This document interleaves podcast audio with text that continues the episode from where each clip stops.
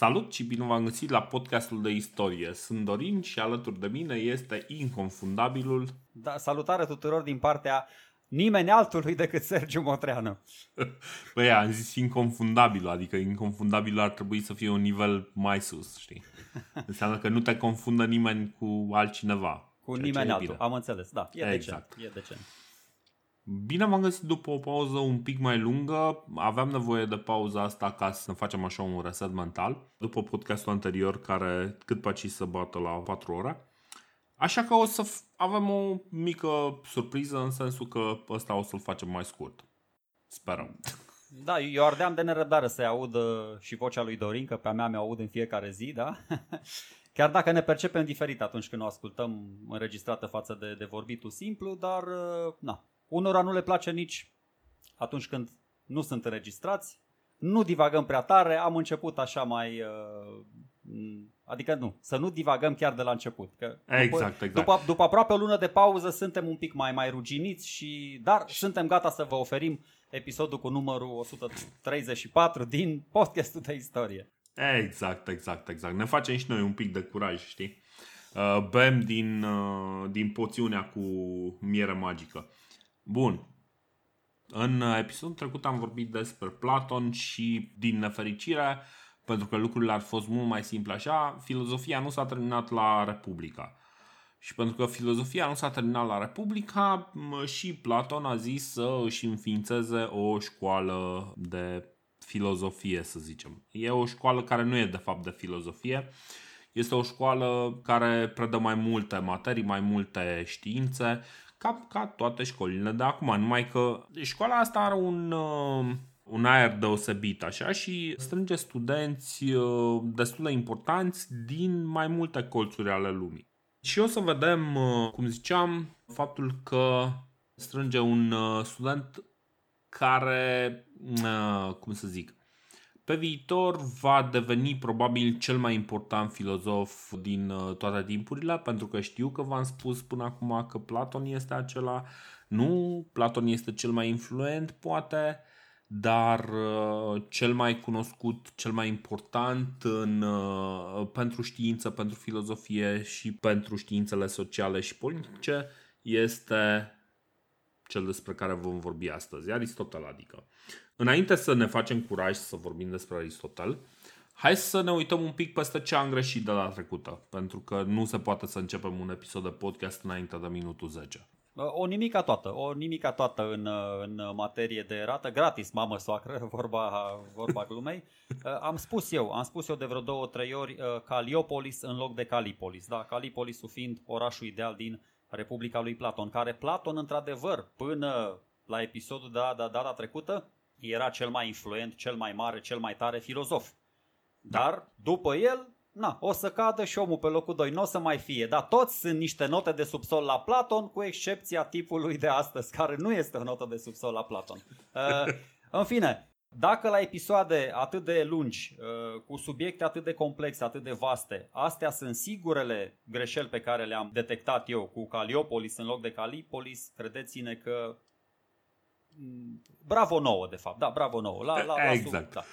Bun. La mai mare, la, la subiecte mai mari, nu la greșeli mai mari, dar uh, a fost de bine. Din punct de vedere ale ratei a fost de bine. Și știți cum e, că dacă, ca să nu ne mai auziți data viitoare cum ne lăudăm de unii singuri, puteți să ne lăudați voi pe toate canalele de social media și puteți să le recomandați și celorlalți să ne viziteze în toate aplicațiile de podcasturi. Uh, căutați-ne ca podcastul de istorie, o să găsiți imaginea aia cu Vlad Țepeș și puteți să ne găsiți pe podcastdeistorie.ro, pe facebook.com slash podcastdeistorie, pe redditor slash podcastdeistorie și evident puteți să ne și faceți donații care ne ajută să facem uh, programul ăsta un pic mai bine pentru voi prin uh, patreon.com slash podcast de istorie. Mulțumim celor care ne sprijină și bun, hai să, hai să trecem mai departe. De fapt era o cursă, nu începe înainte de minutul 5 episodul de podcast.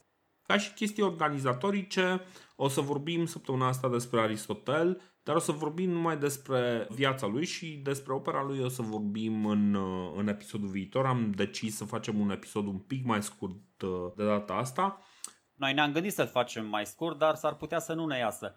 Uh, o să zic... ne iasă. Uh, așa, spune. Eu zic că s-ar putea să fie o veste bună pentru cei care nu prea au la suflet filozofia, pentru că episodul de astăzi este axat mai mult pe latura istorică a lui Aristotel. Exact. Episodul exact. viitor o să ne concentrăm și pe dimensiunea filozofică a lui Aristotel, pentru că, de fapt, aia e piesa de rezistență. Deci, în ceea ce îl privește pe băiatul ăla, aia e piesa de rezistență. Din punct de vedere istoric, eu cred că Aristotel a fost un om ca toți oamenii. Din punct de vedere filozofic, eu cred că Aristotel a fost un titan, ca toți titanii. Noi acum exact. o să ne referim la omul Aristotel, uh, data viitoare o să ne referim la titanul Aristotel. Exact, titanul care are mai mult HP, ai nevoie de mai mult XP ca să-l dai jos, da, ai nevoie... Corect. Poate vii cu un Black Dragon ceva, știi, adică nu e... E peste gigant, mult peste gigant. Este mult peste gigant, clar. Ai nevoie de mult gigant să dai jos un titan. Uh, bun, dincolo de această uh, referință care devine din ce în ce mai obscură la Heroes 3, uh, da, o să ne uităm și peste partea uh, culturală și nu știu dacă am mai spus și săptămâna trecută, uh, în episodul trecut, evident, uh, dar este foarte important din punct de vedere cultural, pentru că am mai avut discuția asta și cred că e bine să repetăm. Oamenii ăștia care încep și ne pun practic, uh, cum să zic, ne încep uh, din punct de vedere cultural sunt foarte importanți pentru că influențele lor se vor vedea din ce în ce mai uh, mult. O să fie lucrurile mult mai clare în episodul viitor când o să vedeți de ce este Aristotel atât de important și de ce merită să cunoașteți despre Aristotel. Și pentru cei care spun că, băi, nu e vorba de România aici, încă o dată, România de astăzi nu poate să existe fără toate lucrurile care sunt în ea și toate lucrurile care sunt în ea nu pot să existe fără tot ce înseamnă Europa din punct de vedere cultural, Occidentul din punct de vedere cultural, dar și Orientul din punct de vedere cultural toate lucrurile astea nu putem să existăm practic într-o insulă. Nu știi cum e, nu există chestia asta că s-a pus așa un zid în jurul României și gata. Nu, aici au crescut oamenii perfecți, intangibili și nu au fost influențați de nicio cultură. Suntem mult, România este mult mai multiculturală decât vrem să recunoaștem. Și spun chestia asta uh, mai ales pentru că în curând este 1 decembrie. 1 decembrie înseamnă că celebrăm încă, încă un an de la Marea Unire. Marea Unire când uh, ne-am strâns în teritoriul cel mai mare, numai că, în primul rând, români sunt toți cei care sunt aici, chiar dacă nu sunt creștini, chiar dacă nu sunt ortodoxi, chiar dacă nu vorbesc limba română, suntem toți români Că ne place, că nu ne place. Sunt români și cei care au plecat dincolo spunând, băi, România este oribilă, nu mai vreau, nu mai vreau să așa. Și ăia, eu, eu iau și pe ăia să fie români. Așa că tuturor, că sunteți aici, că sunteți acolo, că sunteți oriunde, că vreți să aflați ce e cu românii, vă zic la mulți ani pe 1 decembrie să ne vedem sănătoși încă un an și încă un an și încă 10 și încă 100 de acum încolo, fără reparații, cum spunea un amic de-al meu. Bun. Foarte frumos. O să mă gândesc și eu până la sfârșitul episodului la un mesaj motivațional pentru, pentru confrații mei. Uh, din punct de vedere al evoluției podcastului și al evoluției subiectelor abordate, eu sunt foarte mulțumit de ceea ce am realizat. Am pornit de la un punct de vedere local, național și am ajuns la un orizont de vedere european, continental, mapa mondial. Nu văd absolut nicio problemă cu chestia asta. Exact. Așa că nu mai trebuie să justificăm mai departe de ce o să începem să vorbim despre cum apare în istorie pentru prima oară Stagira. De ce Stagira? Pentru că la Academia lui, uh, lui Platon apare undeva în anul, hai că ah, îmi scapă fix anul în care, în care apare, dar apare într-un an în 368, 367, înaintea erei noastre, da. Apare un student despre care Platon avea să spună că mi-a dat cu piciorul în tocmai ca mânjii care dau cu piciorul în mama care i-a născut. Un copil de 17 ani trimis de către un uh, un potențat local de dincolo de, de Marea Zim care mare, cred că e Egee, Ege, nu? Da, da, dincolo da. de Marea Egee. Sergiu este omul cu geografia. Eu întotdeauna sunt, nu sunt foarte bun nici la geografie, nici la reținut ani, nici la reținut alte lucruri. Uh, da. Sunt este aici. trimis de un uh, potențat local ca să studieze. Bun. Cine este acest student? Îl cheamă Aristotel. Pe Aristotel îl cunoaștem chiar cu numele lui, ceea ce este o schimbare de la Platon. Și el se naște în Stagira. Este fiul uh, lui Nihomahus, un uh, e medicul personal al uh, regelui Amintas al Macedoniei. Deci undeva până pe la 13 ani, el se naște undeva în 384 Undeva până la 13 ani stă împreună cu părinții lui pe lângă curtea regelui Amintas al Macedoniei. Corect, corect. Da. La 13 ani însă nu știm exact care e motivul, dar părinții lui mor. Fie mor, fie sunt omorâți, nu o să știm foarte curând. Noul lui gardian este Proxenus din Atarneus, Atarneus uh, este un oraș care e pe coasta Turciei de astăzi, vis-a-vis de insula Lesbos, că așa e foarte ușor de găsit, și este o cetate destul de micuță, dar care își va găsi practic apogeul în uh, următorii ani, practic în următoarele decenii. Locul are o poveste foarte interesantă. Da, Asta, Aristotel, mai scuze, Aristotel s-a născut la Stagira și Stagira are iarăși și ea o istorie foarte interesantă despre care o să vorbim acum pentru că o să vedem, o să apară un pic mai, uh, mai departe în, uh, în poveste. Așa. Ah, ok. Uh, deci să vorbesc despre oraș puțin, despre istoria mhm, orașului mm-hmm, sau mm-hmm. despre da. latura cealaltă, latura feminină, că voiam să zic două, trei chestii și despre mama lui, dar într-adevăr, Băi, eu o să-i spun stagira în primul rând, că în românește, na, știi cum e limba fonetică, ok, foarte bine, stagira, stagira, e, e același lucru. Noi îi spunem stagiritu, da? Aristotel stagiritu. Așa cum, de exemplu, lui Cicero, care s-a născut în Arpinum, îi spunem Arpinatu, Cicero Arpinatu, da? Uh-huh. În fine, pe principiul ăsta ar trebui și lui Eminescu să-i spunem uh, Ipoteșteanu sau lui Creangă Humuleșteanu, dar uh, nu o facem, în fine, uh, Aristotel și, și Cicero Humuleștitu, mă.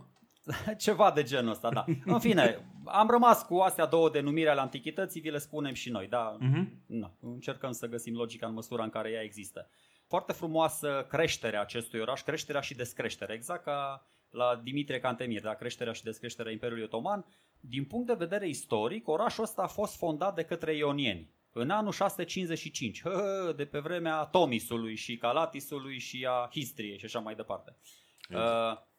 Ce știm despre ionieni? Știm că erau greci ăia, cei mai curioși, cei mai mobili, da, mobili prin prisma comerțului pe care îl făceau pe mare, erau deschiși la minte, da, din ionieni ăștia care își puneau tot felul de întrebări, mai mult sau mai puțin existențiale, au rezultat până la urmă primii filozofi. Da, începând cu Tales din Milet și continuând cu restul pe care am discutat deja.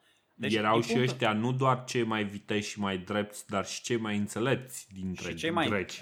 Exact. Și cei mai înțelepți dintre vecinii tracilor. deci, din punctul ăsta de vedere, putem spune că uh, Aristotel cumva avea un pedigree foarte bun. Din punctul ăsta de vedere. Adică, băi, na, s-a născut cumva din urmașii ionienilor. Din punct de vedere geografic, dar nu, hai o, o să mă refer și la, din punct de vedere geografic și turistic, o să mai adaug o chestie, pentru că Stagira e situată în Halkidiki. Și dacă vă gândiți, sigur vă sună cunoscut numele ăsta, da? E vorba de peninsula Halkidiki. E vizitată de zeci de mii de români în fiecare an, da? și e și la o aruncătură de băți, e la o aruncătură de feribot, dacă vă uitați așa peste tot în uh, direcția Mării Egee, e la o aruncătură de băți de insula Tasos, care tot așa e vizitată de alte de mii de români. Deci la anul, la anul, dacă tot sunteți în zonă, puteți să treceți și prin orășelul ăsta, prin Stagira, cine știe. Poate, poate dați peste Boșdeu ca lui Aristotel, da? Așa cum în Humulești dați peste Boșdeu ca lui Creangă, poate... Bine, glumesc, glumesc acum. O să vedeți, în primul rând, Aristotel nu stătea într-o Boșdeucă, Și oricum, după, au trecut mai mult de 2300 de ani de când uh, omul nu mai e și sigur Boșdeuca lui Aristotel nu mai e pe acolo. Da? Plus, Okay. plus, că, plus că Boșdeuca lui Aristotel a căzut uh, după ce a dărâmat-o Filip al doilea. Exact, exact, corect. Că i-a, i-a făcut un cadou de ziua lui și i-a ras orașul de pe fața pământului. Da. Exact. Deci uh, o să vreau acum puțin să mă refer doar atâta la etapele prin care a trecut uh, orașul ăsta, dar de ce? E foarte important raportul sau raporturile, sunt importante raporturile dintre stagira și marile puteri din jur, pentru că astfel o să vedem, putem avea un context puțin mai de ansamblu al situației și poate vom înțelege mai bine de ce s-au întâmplat anumite chestii. Noi vă tot repetăm refrenul ăsta, da? De exemplu, faptul că Aristotel s-a născut în Stagira ne poate oferi răspunsul la întrebarea de ce nu putea Aristotel să dețină proprietăți în Atena? Sau de ce, de exemplu, s-ar fi putut să-l urască atenienii pe Aristotel la un moment dat? Da? Toate chestiile astea cumva ne adică dacă discutăm despre statutul acestui oraș, putem să aflăm răspunsul la celelalte întrebări, da? Și atunci, hai să trecem un pic în revistă situația politică din zonă. Mergem așa mai pe repede înainte, că nu vreau să... Deci de la 655 o să sărim, de exemplu, la 384 când se naște Aristotel. Și în anul ăsta deja Stagira este un oraș autonom, e un oraș de sine stătător, cu ceva influențe, cu un oarece început de protectorat din partea regatului macedonian, care acum începe cumva să iasă din anonimat, începe să ridice așa capul peste munți, pe acolo să se uite uh, în jur. Nu, totuși, cu 100 de ani înainte, e interesant tot așa, cu 100 de ani înainte, orășelul ăsta fusese ocupat de persani. Da. Țineți minte, Deci, războaiele- Xerxes întâi. Exact, războaiele alea dintre greci și perși, nu mai știu acum dacă a fost inclus și într-o satrapie, m-am uitat pe niște hărți, ajungea destul de aproape, dar e irrelevant pentru discuția până- noastră și atunci... P- Până în Staghira a ajuns satrapia aia. Ok, ok, atunci, na. După aia vine, uh, haideți să mergem un pic mai înainte, pe vremea când era și Socrate hoplit. Mai țineți minte că Socrate a fost oprit, a și luptat în vreo două, trei bătălii. Stagira atunci a fost aliata Greciei. Deci la începutul războiului peloponesiac au fost aliații grecilor, uh, atenienilor. După care a, Stagira a ieșit din Liga Deliană. Atenienii s-au enervat, s-au dus, i-au asediat, au asediat, nu știu, aveau un loser pe acolo tot așa, au asediat cetatea cu un real insucces și până la urmă stagiricii, ăștia stagi, stagiriții uh, schimbă tabăra și trec de partea spartanilor. Băi, Uh, Deci, ca, ca idee, pentru că uh, să, să ținem minte niște repere. Deci, prin 399 îl omoară pe Socrate. corect? Chestia asta s-a întâmplat prin 424. În 424 au părăsit uh, Staghira Liga Deliană și în 422 un anume Cleon, care practic uh, era un fel de general uh, român uh, la cârma uh, la cârma guvernului României. Uh, practic, uh, da, era un uh, general uh, incompetent, Cleon, care parcă Aristofan a făcut foarte mult uh, mișto de el. Da, are și o piesă, nu mai știu cum se numește, are o piesă. Exact. Moare într-o bătălie ulterioară, dar uh, eșecul Stagirei este, Stagirei este uh, un eșec răsunător.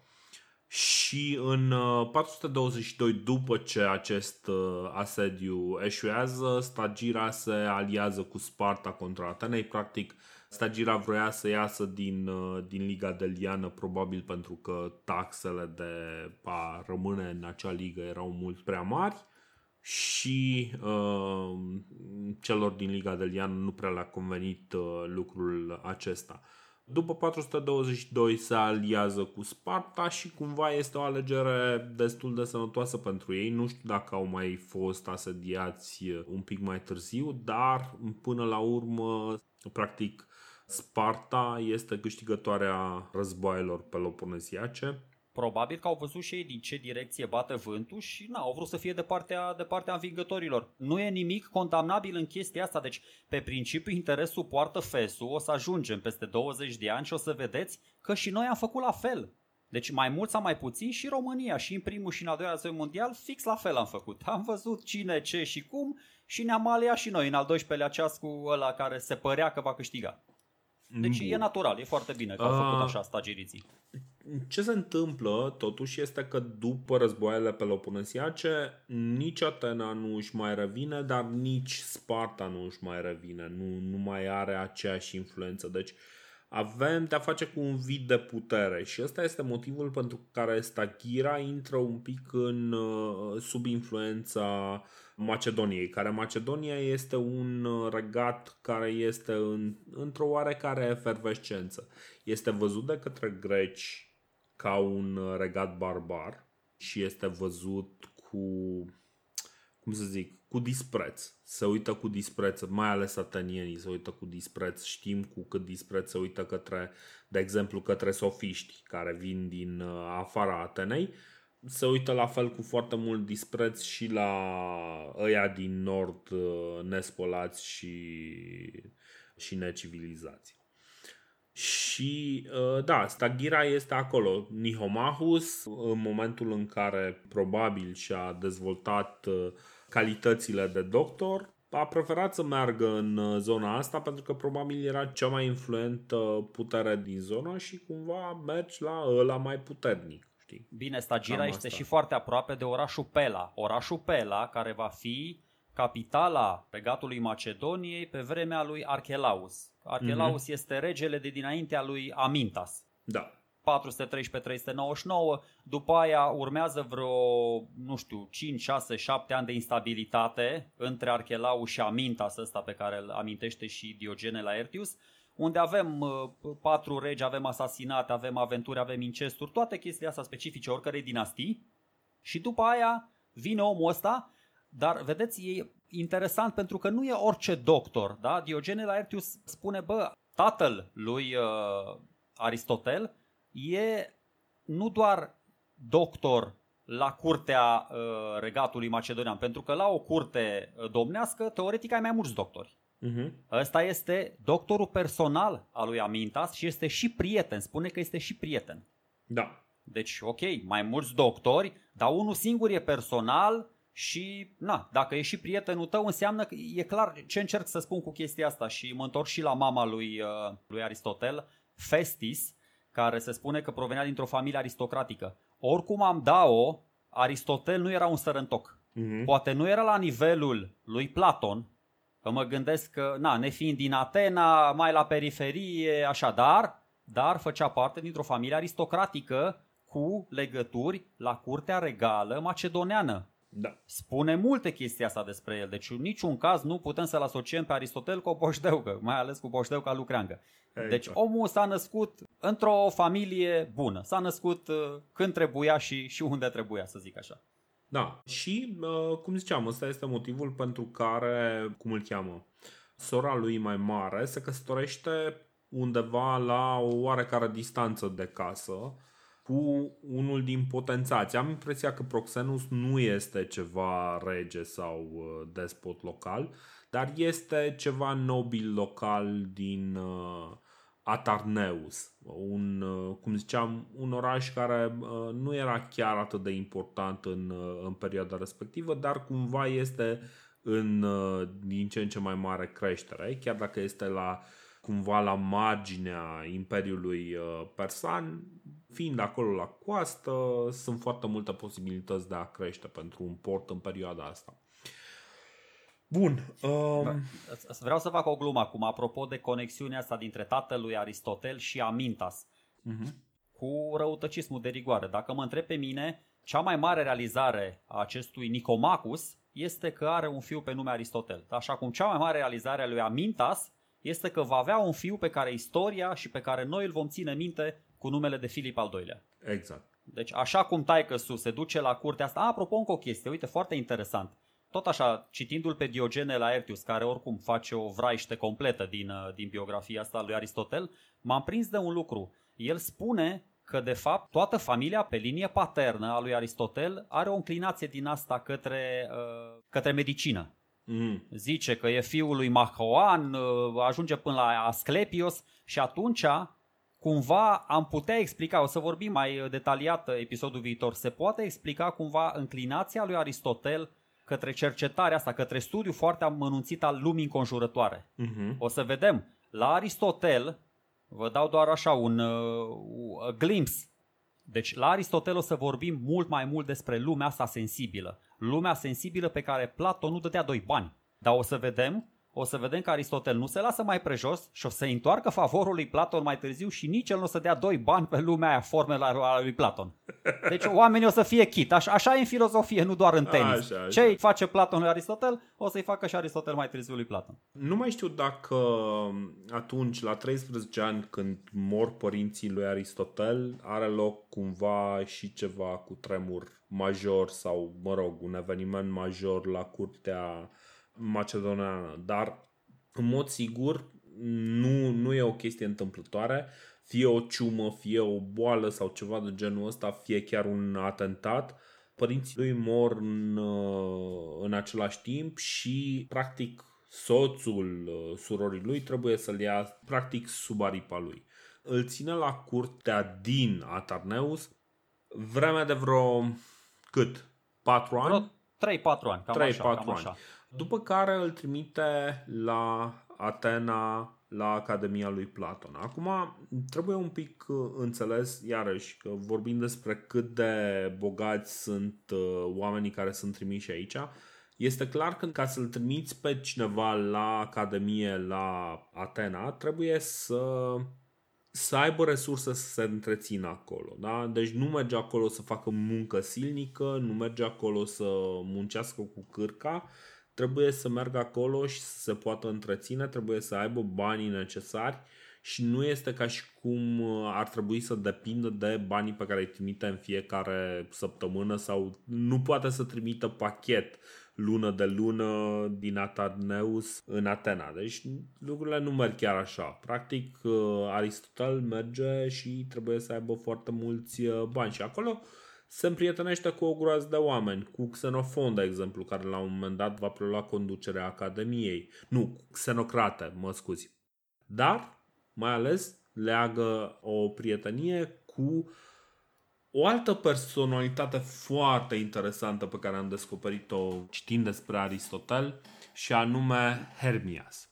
A, până, până să ajungem la Hermias, vezi cât de interesant e. Deci cum ajunge el până la urmă în familia surorii? Sora lui era mai mare decât el, el era cel mai mic, el era mezinul. Deci părinții lui au avut, nu l-au avut doar pe Aristotel, l-au avut pe Aristotel, pe Arimnestus și pe Arimneste. Okay. Ce să zic, acum nu, de, nu știu, o fi însemnând e ceva particula asta, Ari poate înseamnă ceva, nu știu, dacă avem ceva da, lingviști printre noi, uh, da, acum ce să zic, nu debordau de imaginație părinții lui Aristotel, da? adică Arim Nestu și Arim Neste, fica și fiul, în fine, o fi fost neam cu romanii, dacă nici romanii nu prea le aveau la capitolul ăsta, dar la altceva mie mi-a rămas un pic pe retină. Deci el se duce la 13-14 ani, se duce la, în familia surorii sale mai mari, da, se căsătorise cu tipul ăsta Proxemus din Atarneus de care ai zis tu. Nu, ok, că tutorele lui Aristotel nu contează.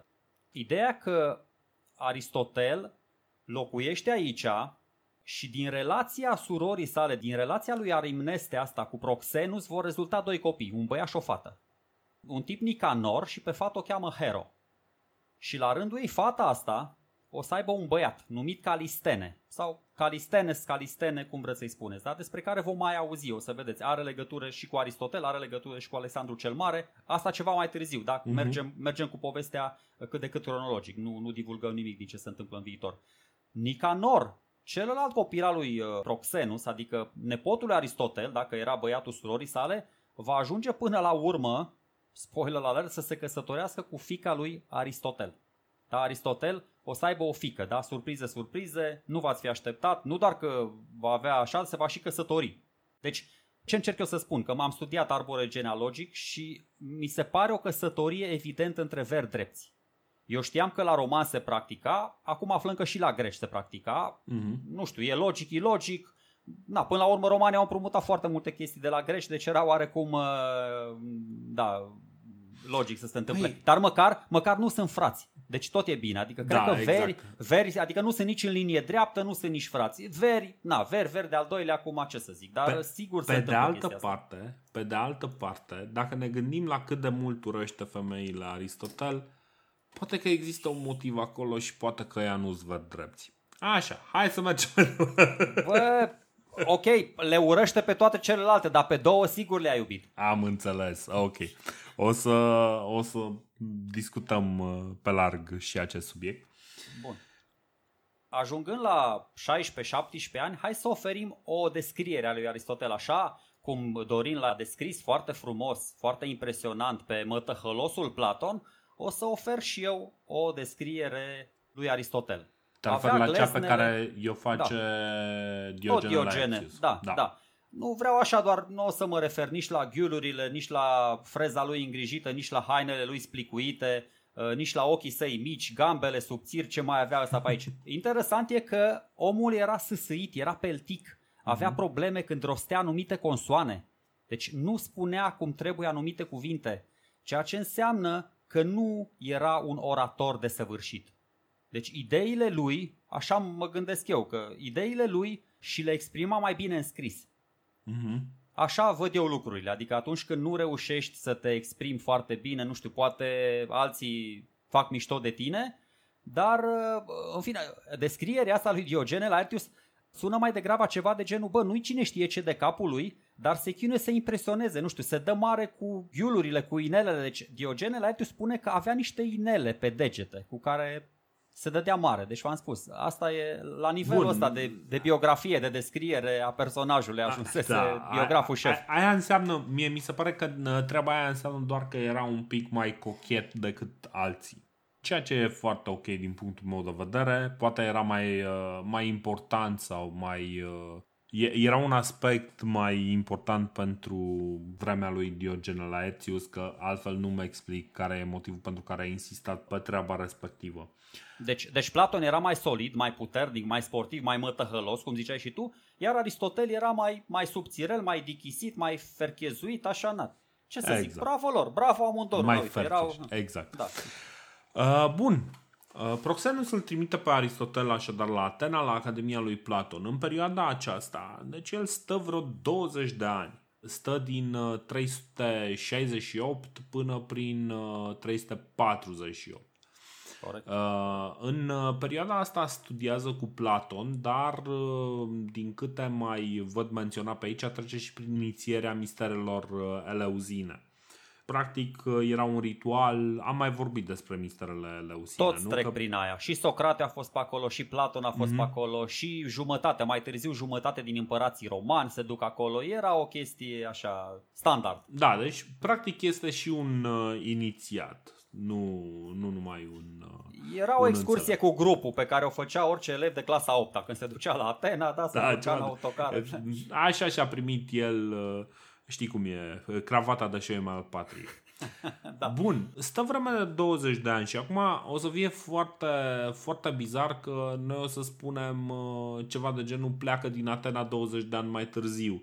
Dar real nu prea știm uh, foarte multe despre ce se întâmplă cât timp stă la Academie. Poate un singur lucru o să știm și anume faptul că o să stea la Academie și o să impresioneze cu abordările lui uh, foarte interesante. O să explicăm un pic mai pe larg uh, treaba asta în momentul în care o să vorbim despre conținutul uh, filozofic al operei lui, dar în principiu ideile lui diferă un pic de ce aduce Platon. Adică și cumva este natural, este o evoluție, face următorul pas.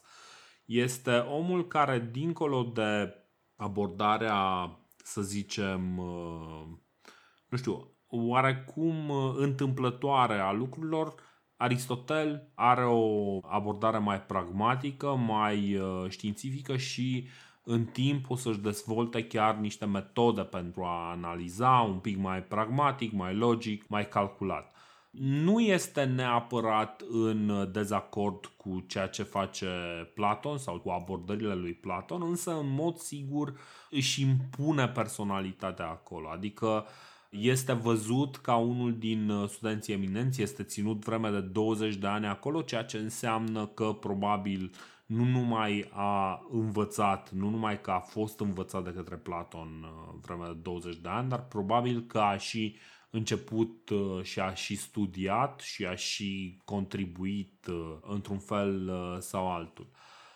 Eu vreau să mă refer puțin acum la relația umană dintre Platon și Aristotel, așa cum uh-huh. o văd eu. Mhm. Și am stat și m-am gândit, deci Platon avea, avea peste 40 de ani când s-a născut Aristotel, chiar spre 45, dacă luăm 429 ca fiind anul nașterii. Dacă Mhm. o luăm 427, 426, așa, da, 42-43 de ani, da? În 384 Socrate era deja mort de 15 ani, deci nu ne mai interesează, dar la vârsta lui Aristotel, în comparație cu cea lui Platon, o să vreau să mă mai refer și în general o să mai pun accent pe anumiți ani și pe vârste comparative. Da? M-am gândit la niște chestii, mi s-au părut cumva interesante, dar vedem cum, cum decurge discuția și, mă rog, toate la timpul lor. Da? Mhm. Mm-hmm. All in good time, cum ar spune, că, cătinel și ușurel, că nu ne grăbește nimeni și e și episodul de așa natură, încât, uh, na, chiar dacă ne-am propus să dureze o oră, o să dureze mai mult. Deci, Exact. el stă, el stă din 367, cum ai spus tu, 20 de ani. Da. Adică până în anul 347. Din 367 până în 347. Da. Coincidență sau nu, fix în anul 347 moare Platon. De fapt, ar trebui că exact despre asta. Noi vorbim, Ceea ce- noi, noi spunem uh, treaba asta că pleacă 20 de ani mai târziu, dar Bun. Hai să vedem până, ce până se acolo. întâmplă între ok, timp. până, bun, până acolo, până, până moare Platon. Mă întorc un pic. Mhm. Pentru că asta o să vedem. Uh, Faptul că ei stau, nu, însuși faptul că ei stau 20 de ani împreună, Aristotel petrece 20 de ani împreună cu Platon, Mhm. schimbă complet datele problemei față de interacțiunea dintre Socrate și Platon. Pentru că, vedeți, deși, ce, ce, ce încerc să, să, să, să, să spun acum, deși aveau cam aceeași vârstă când elevii s-au întâlnit cu profesorii lor, Platon a stat lângă Socrate de două ori mai puțin decât a stat Aristotel lângă Platon. Asta încerc să spun. Adică Mhm. și Platon s-a dus lângă Socrate când era tinerel și frumușel, 17, 18, 19, 20 de ani, și Aristotel s-a dus lângă Platon când era tinerel. Dar, din punctul meu de vedere, petrecând 20 de ani împreună, asta înseamnă nu doar că Platon l-a influențat pe Aristotel, și o să demonstrez imediat chestia asta, dar uh, așa cum Socrate l-a influențat pe Platon, înseamnă și că Aristotel l-a influențat la rândul lui pe Platon. Așa cum Platon nu cred că l-a influențat pe Socrate. Absolut. E, e doar o apreciere personală, dar e bazată pe faptul că Platon, Platon la bătrânețe, dacă vă uitați, și am mai spus chestia asta, de-a lungul timpului, de-a lungul vieții, în scrierile sale, se vede tot timpul la Platon o rafinare, o schimbare a punctului de vedere. Platon la bătrânețe începe să arate o atenție mult mai mare la lumea sensibilă, la lumea sensibilă a lui Aristotel. Nu doar atâta, nu mai am brațe cu două mâini lumea asta formelor a ideilor. Amintiți-vă ce face cu democrația, că am vorbit episodul trecut. Da. La început, când era în floarea vârstei, în Republica, zice, băi, un complet, uh, un, uh, un sistem complet viciat și dezechilibrat. Mhm. Și la bătrânețe, ce zice? La bătrânețe spune că, bă, dacă ar exista anumite pârghii, poți să scoți ceva bun și din democrație. Pentru că, dacă stăm și ne gândim până la urmă, democrația este sistemul funcțional.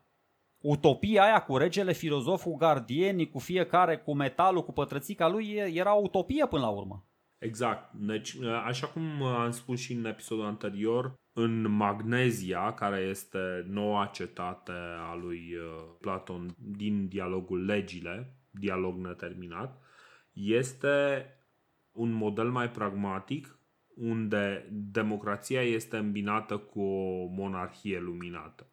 Și ăsta este un, un model practic făcut pentru oamenii reali, pentru oamenii care chiar există. Nu mai este lumea aceea ideală, este o lume mult mai reală. Într-adevăr, poate Aristotel, dar nu numai Aristotel, pentru că trebuie să înțelegem că practic Aristotel nu a avut ideile astea la purtător întotdeauna.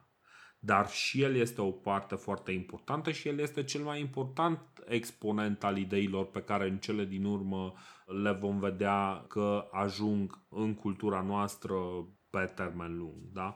Deci el este doar un exponent. Sunt mai mulți acolo care macină ideile astea și care fac uh, ideile astea să trăiască. Printre oamenii ăștia este acest Hermias despre care o să vorbim uh, un pic mai Și departe. mai e ceva, mai, mai e ceva, Dorine. Și lumea uită chestia asta, adică nu ne uităm deloc. Platon avea 29 de ani când a murit Socrate. Mhm. Aristotel avea 37 de ani când a murit Platon. La 37 de ani, Eu zic că ești mai cop la minte, eu zic că ești mai matur, eu zic că te ia lumea mai în serios decât la 29. E, zi și tu asta că ești mai aproape de 37 decât de Păi 29. nu, da, ok, ok. În, funny guy, funny guy, da.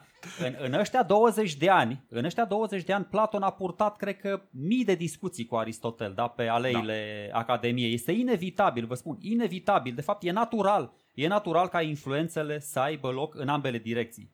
Pe și de vă alt- spun acum, Pe de altă parte, eu mai, mai există și o variantă. Gândește că Academia ar fi o școală ca asta, modernă, da?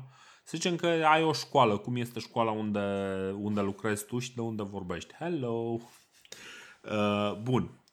păi da, asta e. Și eu am învățat să, să Gândește că, într-adevăr, cadrele didactice, de exemplu, învață niște chestii de la director, dar nu e chiar atât de mult.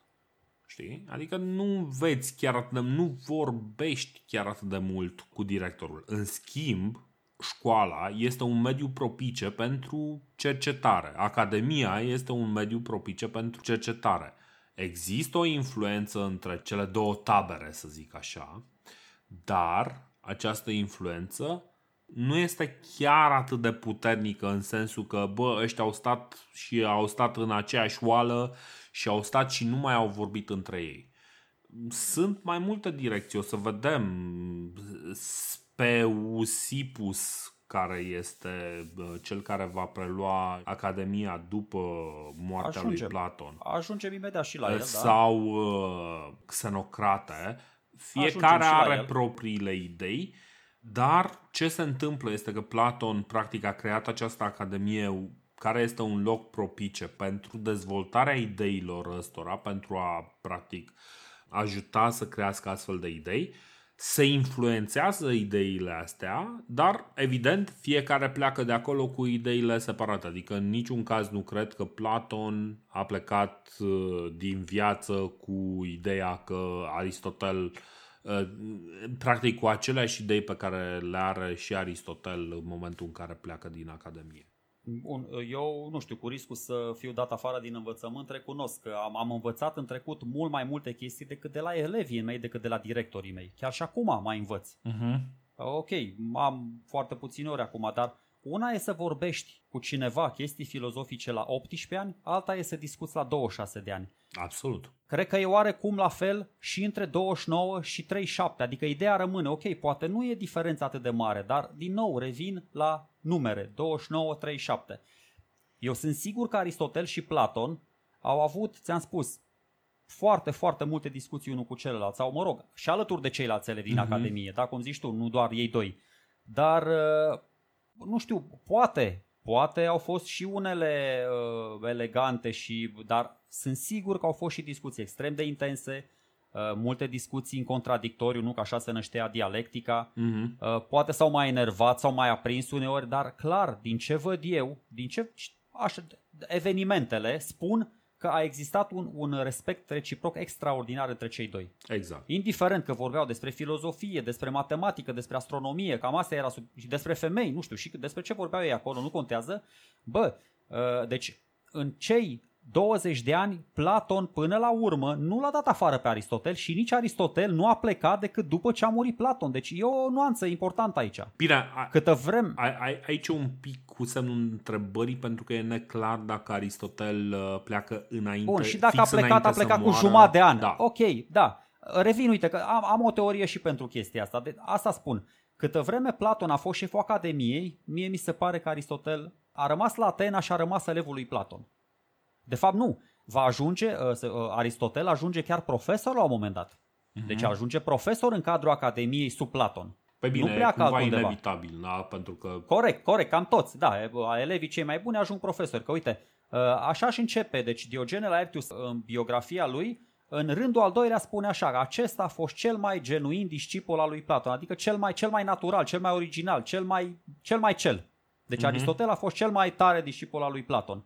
Și îți spun, gândește-te, gândiți-vă, în mod normal, când ai un uh, discipol de nota 10, când e un, un om super capabil, super isteț, cu ce vrei tu, are, avea și simț teoretic, avea și simț practic, care e mișcarea logică, care e mișcarea naturală, dacă ai încredere în el și îl apreciezi?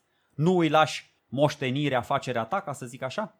Nu. Sau nu știu, în cazul de față, lași la academia ta, dacă îl stimezi atât de mult. Uh, răspunsul e nu. Ok, pentru că eu știu că e nu, pentru că a, voiam acum să-l bag în discuție pe tipul de care ai spus, pe acest speusip sau speusipus, care, vedeți, funcționa, funcționa nepotismul și pe vremea aia, dar era mai completat cu, cu meritocrația, pentru că speusip ăsta e chiar nepotul de sora lui Platon. Da.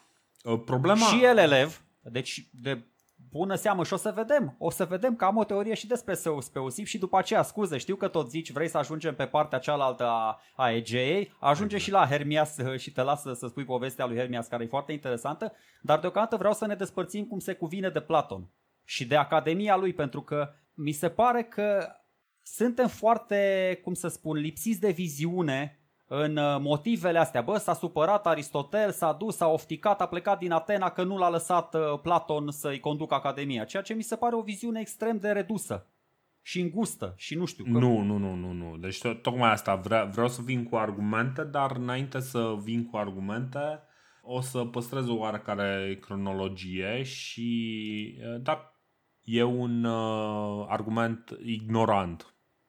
Păi, ok, uh, ascultă-mă un pic. Până să ajungă, deci tu vrei să ajungi la Hermias, da? La Hermias din uh, Atarneus, da?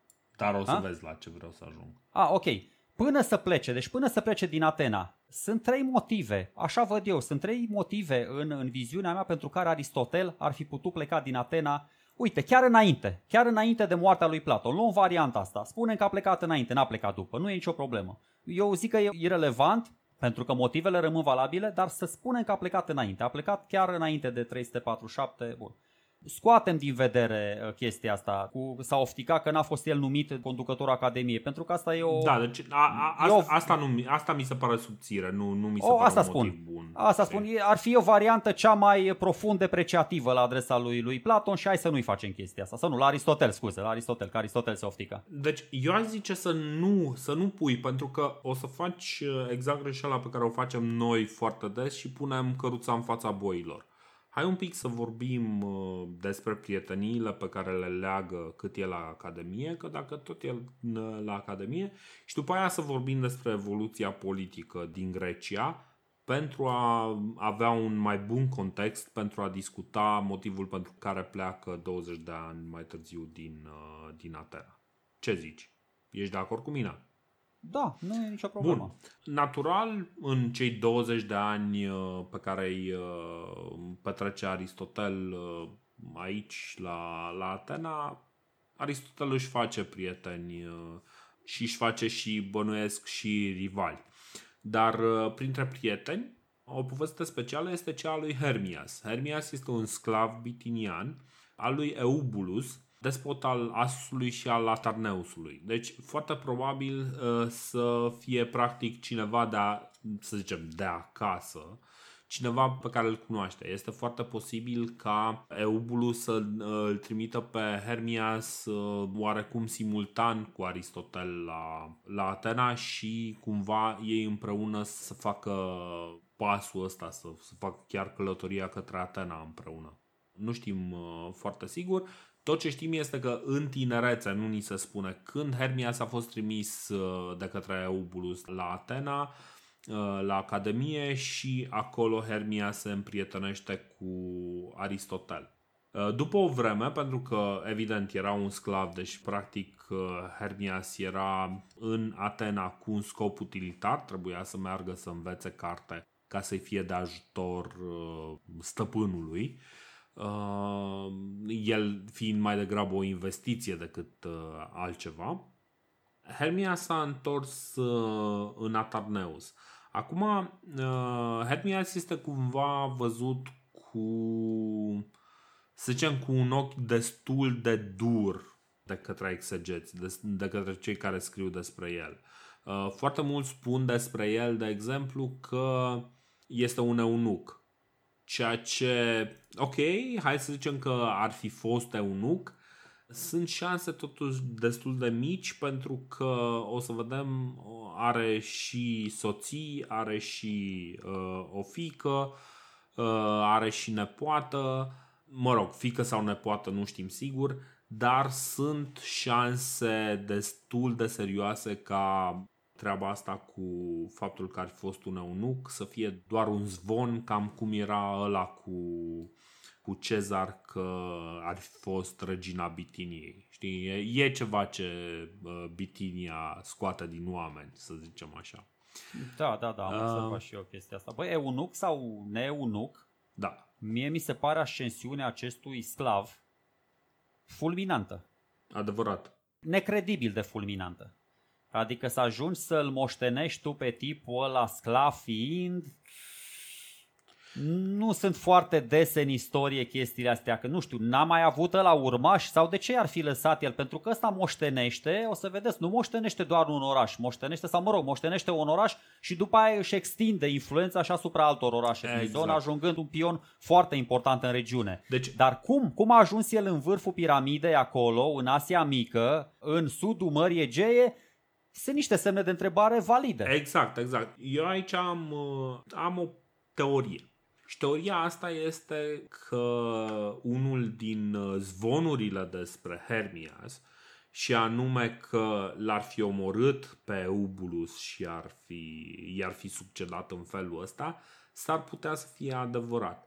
Acum, e, așa mai vin de acasă. Da, așa mai vin de acasă. Ăsta are mai mult uh, parfum de credibilitate cum ziceam, mai există posibilitatea ca Hermias să fi fost, așa cum uh, am mai vorbit despre diversi uh, sclavi sau oameni uh, liberți care aveau un rol foarte important în administrația, inclusiv în administrația Principatului Roman. Da? Am mai avut câteva cazuri de astfel de liberți foarte importanți în, în Imperiu care aveau o influență foarte mare. Este foarte posibil ca și în cazul ăsta Hermia să fie avut uh, o influență foarte mare și în momentul în care Eubulus a dispărut dintr-un motiv sau altul, că este cuțit uh, care îl zgârie pe spate, că este vorba de, nu știu, s-a îmbolnăvit de, de o toxinfecție alimentară, indiferent de care ar fi motivul pentru care a murit uh,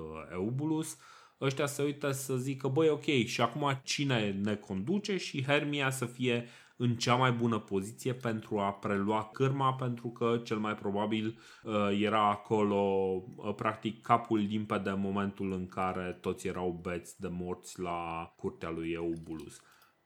Lucru care nu este deloc exclus, da? Deci uh, putem să vedem lucrurile în felul ăsta. Da, și... Nu prea avem informații, din păcate. Nu... E destul de lacunară chestia asta. Da. Scrie ceva, că mă uitam acum, notasem aici, și Diodor din Sicilia, și Aristotel, și pe vremea lui Filip, dar sunt informațiile atât de trunchiate, încât, într-adevăr, asta, să știi că și eu m-am gândit la varianta asta, pentru că altfel, ok, îl pui, ai încredere în tipul ăla, bă, dar nu îl pui chiar așa în vârful statului. Ok, îi dai pe mână, cum a fost și pe vremea lui Claudius, să nu uităm cancelarea lui Claudius, care era formată numai din liberți, uh-huh. bă, dar nu l-a făcut, nu știu, nu l-a făcut uh, guvernator de provincie. Corect. Nu l-a făcut șef de armată, i-a dat un loc acolo mai mult sau mai puțin simbolic. Ok, avea foarte mulți bani, omul a ajuns cel mai bogat din Imperiul Roman, nicio problemă.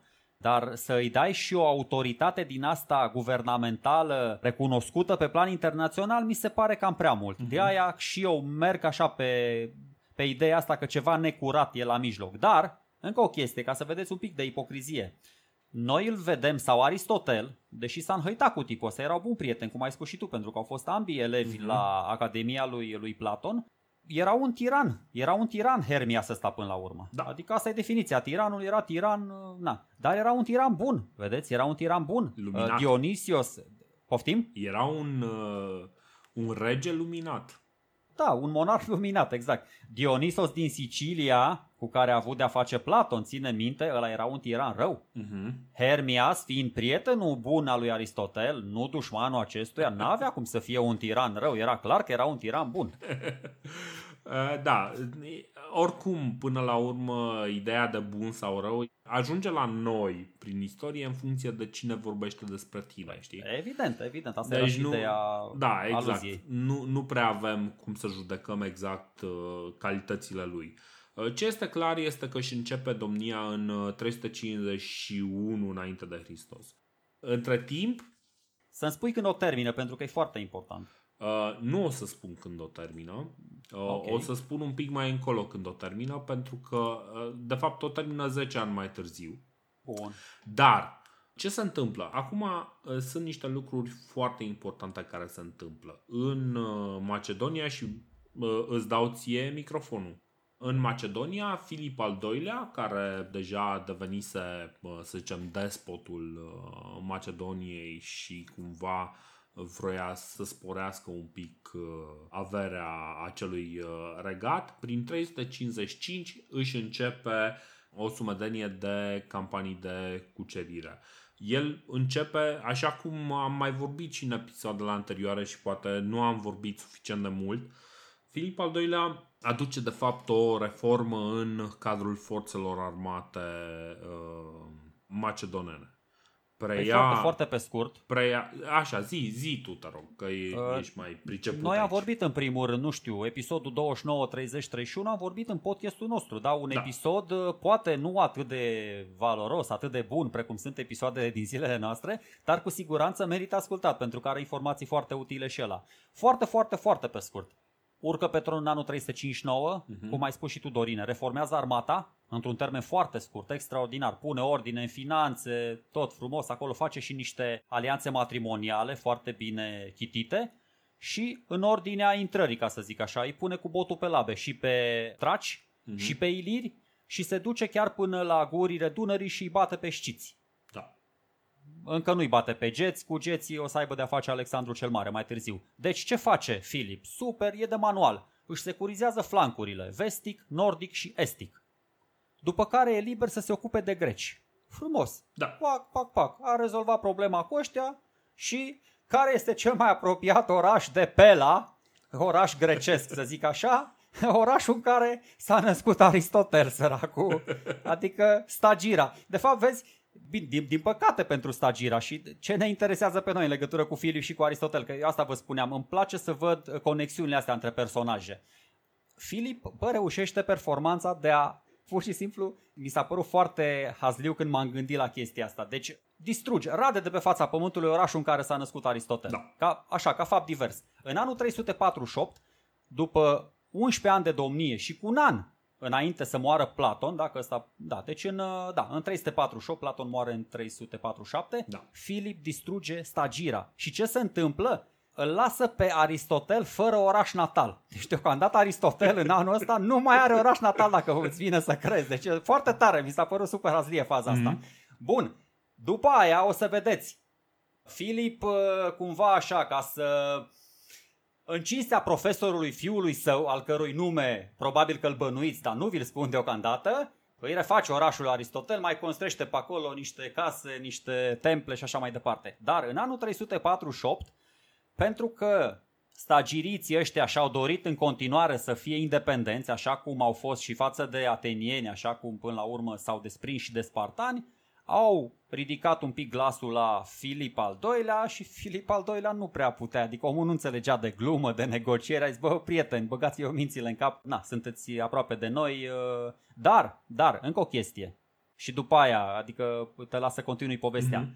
o să vedeți și ce se întâmplă în continuare cu Hermias, o să vezi ce mizerii face Filip. Aristotel uită foarte repede chestia asta. Cum că Filip al II-lea îi rade de pe fața pământului orașul natal. Uită foarte repede ce se întâmplă cu prietenul său Hermias, tot din cauza lui Filip. Și atunci când Filip o să vină să-i propună un post de tutore, de educator al fiului său, ăsta imediat, filozoful e prezent la datorie. Aristotel, da, șeful, vin, cum să nu, imediat, un doi, un doi, trei. E foarte, adică mi se pare într-adevăr, exact cum spui tu, destul de ciudată, hm, să zicem așa, alianța lui Aristotel cu Filip. Și, sincer, nu, nu o înțeleg nici eu foarte bine, dar este foarte posibil ca Aristotel să nu aibă foarte multe amintiri din Stagir. Pentru că el nu a stat acolo foarte multă vreme. Știm că împreună cu tatăl lui a stat foarte probabil la curtea regelui Amintas. Deci e foarte posibil ca Nihomahus să fi mutat la Pela împreună cu, cu Aristotel și să fi, Are logică, să fi corect. fost uh, doar o întâmplare faptul că s-a născut acolo. și după aceea o să vedem că în 348 sau 347 când pleacă din Atena, dacă pleacă înainte să moară Platon, Aristotel pleacă cu o misiune, pleacă cu o misiune, de fapt cu o ambasadă către Atarneus, fix către Hermias, despre exact. care știe că sunt în contact și uh, despre care știe că sunt și prieteni și ce este mai important, practic, Aristotel este de fapt un uh, pion politic hai să, hai să spunem că exact. nu este crucial, dar este destul de important, suficient de important încât să își atragă și oprobiul faptului că în mijlocul unor campanii duse contra Greciei, contra foștilor sau curenților aliații ai Atenei, pentru că Filip al II-lea duce campanii în Grecia până în anul 336. Deci, ca să completăm uh, un pic uh, amintirile despre Filip al II-lea.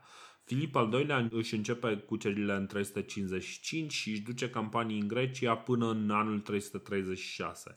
În 336 o să-l trimită pe Parmenion cu o armată de 10.000 de oameni să pregătească invația grecească a Imperiului Persan. Până în 336, ce a făcut Filip a fost să strângă cam pe toată lumea, deci să-i cucerească practic, cam pe toată lumea, în afară de Sparta, și să-i prindă într-o alianță, un fel de ligă de liană, dar mai puțin cu voia, știi? Adică e ceva de genul, uh, sunteți aliați cu mine nu pentru că vă place, ci pentru că vreau eu. Păi nu, asta s-a întâmplat doar după anul 338, când macedonenii au bătut pe atenieni și pe tebani la Cheronea. Exact, dar, deci, dar nu dar zic, până în 338 zic... n-au înce- adică au reușit până la urmă, dar nu cu cu zăhărelul brut. Da, brun. da, deci nu, nu a fost niciodată practic o relație de prietenie între Macedonia și atenieni. Și atunci uh, atenienii clar zic că în momentul ăsta se simt uh, destul de amenințați de un prieten suficient da. de bun al lui uh, Filip încât Filip să aibă încredere să-l trimită ca și reprezentant al său către Atarneus și prin el să îi ceară sprijinul militar lui Hermias. Din nou, este o asemănare aproape unul la unul între Aristotel și Platon. La fel ca Platon, și Aristotel își încearcă puțin norocul în, în politică și în diplomație, ca să zic așa. Mm-hmm. Exact cum uh, Platon s-a dus la Dionisios din uh, Sicilia, exact așa face, face cumva așa pe agentul dublu, dacă mă întreb pe mine, pentru că, încă o chestie, hai să sărim un pic ca să vedeți cât de malițios joacă Aristotel. În tot timpul ăsta, între 343 și 336, când uh, Filip îi pune cu botul pe labe și la propriu și la figurat pe atenieni, pe tebani, pe toți grecii, mm-hmm. cu mhm. excepția Spartei, știi ce face Aristotel? Aristotel stă la curtea din Pela și îl învață astronomie și matematică și uh, biologie și morală și etică pe fiul lui Filip. Uh-huh. În timp ce ăsta îi bate pe, pe greci.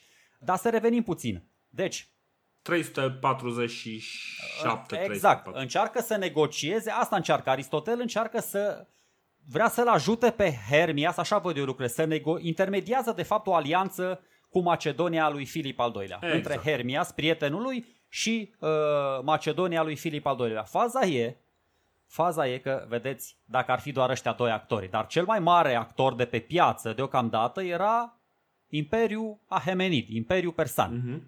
Și mutarea asta, alianța asta, le nervează foarte tare pe un anume Artaxerxes al III-lea, că ăla era atunci uh, regele uh, perșilor el avea, el, cumva, el strângea tainul din zona asta, da? Lui trebuia să vii să, să dai profit, mm-hmm. să dai uh, peșcheșul acolo, taxe și impozite și tipul ăsta profită de faptul că aici, deci Filip i-a promis cumva ajutor militar lui Hermia. Să zis, bă, o să stea la tine în teritoriu, o garnizoană din asta puternică, eventual Filip cum am și spus, își pregătea cumva, voia să facă un cap de pod în Asia Mică pentru mai târziu, mm-hmm. că voia cumva să le întoarcă favorul persanilor care au venit uh, și au făcut satrapie din partea aia de Macedonia, dar până una alta, ce să vezi, nu mai vine ajutorul militar promis de la Filip, uh, ăsta, persanul nostru, nu știu, dacă vrei poți să zici tu de mercenarul, mentor, ce se mai întâmplă, cum îl prindem pe ăsta, da, pe... Deci,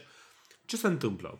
347, Aristotel e trimis într-o ambasadă către Hermias, de către uh, Filip. Foarte important. Alături de el vine și Xenocrate. Deci nu este singur în uh, treaba asta, merge împreună cu Xenocrate în insula Lesbos, după care din insula Lesbos Aristotel merge probabil în Atarneus și discută lucrurile cu, cu Hermias. Prietenia... Xenocrate, alt elev, alt elev al Academiei lui Platon. Exact, exact. Prietenia dintre mm, Hermias și Aristotel este foarte puternică. Uh, Hermias uh, își dă numele fiicei sau nepoatei după numele mamei uh, lui Aristotel, dacă țin bine minte. Pythias. Da. Nu? Da. Parcă parc, parc așa e.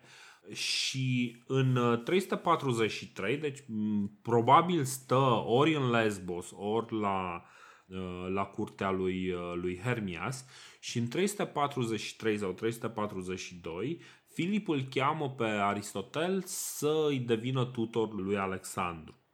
Și, practic, na, cumva își cheamă, e ca și cum uh, Filip și-ar chema ambasadorul și zice, băi, ok, acum haide, ți-ai făcut treaba acolo, haide vino, vino la mine uh, să mă ajut cu educația copilului meu. Da? În, în tot timpul ăsta el se cam bate cu grecii, are diverse conflicte, nu atacă direct Atena, Atena o să fie atacată un pic mai târziu, dar ca să vedem că lucrurile sunt foarte complicate, ăsta este momentul în care ar trebui cumva să ne dăm seama că Aristotel este mai degrabă un actor macedonean, este un fel de ambasador macedonean, un înțelept macedonean, care este de fapt trimis uh, și stă în, uh, în Atena cu Platon să învețe diverse lucruri.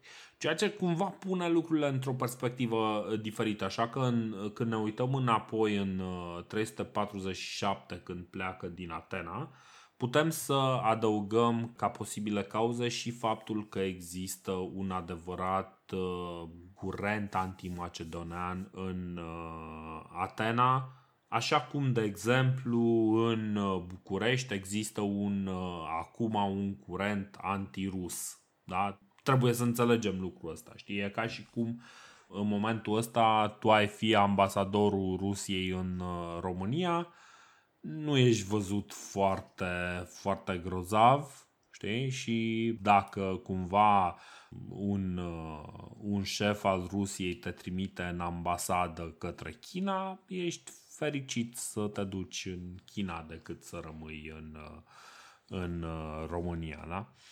Deci, da. Acest curent, acest curent antimacedonian îi se datora în mare, mare măsură celui mai mare orator al antichității pe numele lui Demostene. Da. Și aș putea să spun câte ceva și despre Demostene, inegalabilul orator Demostene, care nu era peltic cum era Aristotel, care a luptat în bătălia de la Cheronea ca hoplit, dar a luat bătaie. Da nu o să insist foarte mult, da? O să spun așa, o chestie foarte importantă, interesantă. S-a născut în același an cu Aristotel, a murit în același an cu Aristotel. Da? Tot așa, pentru mai multe detalii, ascultați episoadele noastre anterioare care tratează subiectele astea mai pe larg. Exact. Dar să ne întoarcem la prietenul tău, la Hermia să ne întoarcem, vreau să spun, nu o cheamă, o cheamă Pitias pe uh, nepoata lui, lui Hermias și pe maică sa o cheamă Festis. Ah, deci nu au chiar același nume. Nu da. știu de ce rămăsesem că o cheamă Pitias. În fine. Nu contează, irrelevant. Irrelevant. Uh, dar ca, ca idee, o să, o să vedem că prietenia dintre, dintre ăștia e destul de importantă. În 343, cred, nu e foarte clar dacă e în 343 sau 342. Este chemat uh, Aristotel la curtea din Pela și acolo are sub tutela lui uh, pe Alexandru, dar nu îi predă doar lui Alexandru. Așa cum, uh, de exemplu, poate cei care se uită peste istoria recentă a României știu că regele Mihai a fost educat într-o clasă unde erau mai mulți uh, indivizi, copii ai potențaților și tot așa. Tot așa, Alexandru este crescut cu mai mulți prieteni de ai lui, care practic trec prin aceleași cursuri. Nume pe care o să le recunoaștem, gen Ptolomeu sau Casandru. Ptolemeu da, care e... știm cine este Ptolemeu și da, Casandru care... Stră, stră, stră, stră bunicul Cleopatrei, da. Da, da, da, da. da. Și practic Aristotel devine un fel de șef al Academiei Regale a Macedoniei cumva încercând să preia modelul pe care l-a creat Platon în, în Atena și să-l replice în uh, Pela. Ceea ce mie păi mi se vezi? pare foarte important, practic e ca și cum te duce la studii în uh, Franța și te întorci cu idei franțuzite în uh, țările române și încerci să reformezi lucrurile, numai că el o face dintr-o poziție de forță și uh, are mai mult uh, succes cu, cu acest demers. Da, pentru că Aristotel nu va fi doar un simplu educator pe acolo. Da. Tot așa, cum nici tatăl său se pare că n-a fost un simplu doctor pentru tatălui Filip. Absolut, absolut. El este, cum ai spus și tu, e un fel, nu știu ce să zic, da, șef al... Mi se pare că e un fel de ministru al educației dacă îl raportăm la Alexandru, adică și la ceilalți. Da. La, el stabilește curiculumul, el decide materiile, uh, el hotărăște modul de predare. Ok, cum ai spus și tu, ia pe toți fii ăștia de aristocrați, face o clasă de olimpici cu ei, dar uh, Ptolemeu Soter, Casandru, Antipater, uh-huh. toți ăștia diadohii care o să se bată ca chiorii după aia între ei, ăștia, adică nu, ce vreau să spun, doar Alexandru beneficiază de lecții 1 la 1. Da. Cu ceilalți doar la grămadă, adică cu restul, ok, vorbește cu toți, le spune, dar cu Alexandru se mai plimbă așa foarte peripatetic, se plimbă așa pe, pe sub niște alei cu plopi, cu nuci și mai explică lor, îi zice, băi, uite, logică, astronomie, matematică, etică, morală, deci în perioada asta, cât petrece? Vreo 5, 6, 7 ani petrece ca... Uh, ok, petrece, da, din postura asta de, de tutor al lui Alexandru. Uh, o să vedem. Uh, înainte, uh, înainte să terminăm uh, povestea cu Alexandru, hai să vedem ce se întâmplă cu Hermias, pentru că, da, cum ziceam, da, da, de-abia aștept. pleacă din Atarneus, evident, ca să ajungă la Pelaș și să-i predea lui, uh, lui Alexandru. Hermias rămâne cumva uh, teoretic bazându-se pe sprijinul lui, uh, lui Filip. În 341, uh, când ocupat cu luptele cu atenienii, Filip îl cam abandonează, cam abandonează sprijinul uh, militar pentru Atarneus, retrage trupele de acolo și conducerea centrală a Hamenizilor își dau seama că este o o oportunitate excelentă să scape de un ghimpe în coastă care era uh, despotul Hermias și atunci îl contractează pe un mercenar grec pe numele lui Mentor. Cumva lucrul ăsta este oarecum știut și Aristotel încearcă să-l convingă pe Mentor să îl uh, sprijine totuși pe Hermias, cumva să întoarcă armele și acesta pare să fie receptiv inițial. Numai că în momentul în care chiar ajunge în uh, vecinătatea lui Hermias și chiar pare să zică da, da, uite, ok, vin, te sprijin, îl trădează și îl trimite la Susa în uh, lanțuri. Și uh, Principiile tale sunt foarte bune, Aristotel, dar banii persanilor sunt mai buni. Exact, exact, exact. Și Hermias moare sub uh, interogatoriu refuzând să vorbească despre planurile de invazie ale lui, uh, lui Filip. Pentru că ei erau cumva obsedați, cumva știau că, băi, ok, avem această putere emergentă, care sunt aliații lui? A, ah, Hermias, ok, ăsta trebuie să știe care sunt planurile de invazie ale lui Filip. Și nu află nimic de la el. El uh, reușește să, să reziste sub interogatoriu, evident nu supraviețuiește, dar cumva uh, era o chestie pe care o știa deja că nu, nu va supraviețui experienței. Punct. Aristotel, din poziția lui uh, de totuși potențat al imperiului, mai nou imperiului uh, macedonian, îi va ridica un altar în Delphi și promite să o ia de soție pe nepoata lui, nepoata sau fica lui Hermias Pitias, de îndată ce aceasta va împlini vârsta legală. Pitia, Pitias da. Uh, va deveni ea însă și o, o persoană foarte importantă și nu numai ea, dar și, uh, și fica lui uh, Pitias. O să, o să discutăm un pic mai, uh, mai departe. Da, eu sunt rău acum, recunosc că ce face Aristotel e un fel de luat cu japca, dar într-un Da. mod așa mult mai subtil. Deci asta că i-a promis cu limbă de moarte, bă, dacă mi se întâmplă ceva mie, știi, nepoata, protejata mea, te rog, ia-o tu sub aripa ta protectoare, șur, șur, șur. Uh, Aristotel a pus ochii pe tipa asta mititică frumușică de când a venit la curtea lui Hermias. Eu așa văd lucrurile, știu, sunt un tolomac. Uh, Un și pic. de-abia a așteptat, și de-abia a așteptat ca domnișoara să ajungă la vârsta legală pentru a se căsători cu ea. Acum, Nu spun, nu știu exact care a fost. Îți dai seama că fără să fi fost acolo nu prea poți să știi exact ce s-a întâmplat. Nu este imposibil ca lucrurile să fie așa sau este posibil ca să fie pur și simplu un aranjament uh, foarte pragmatic, pentru că iarăși Aristotel este un tip pragmatic, să fie un aranjament foarte pragmatic pentru a pune mâna pe ceva rămășiță din averea lui Hermias. Nu este Păi, imposibil. uh, păi da, pentru că ce face uh, Aristotel? O să aibă o fică cu Pitias, Mhm. care se va numi tot Pitias, dar noi o să-i spunem Pitias și a tânără, să o, să o deosebim de maică sa. Da.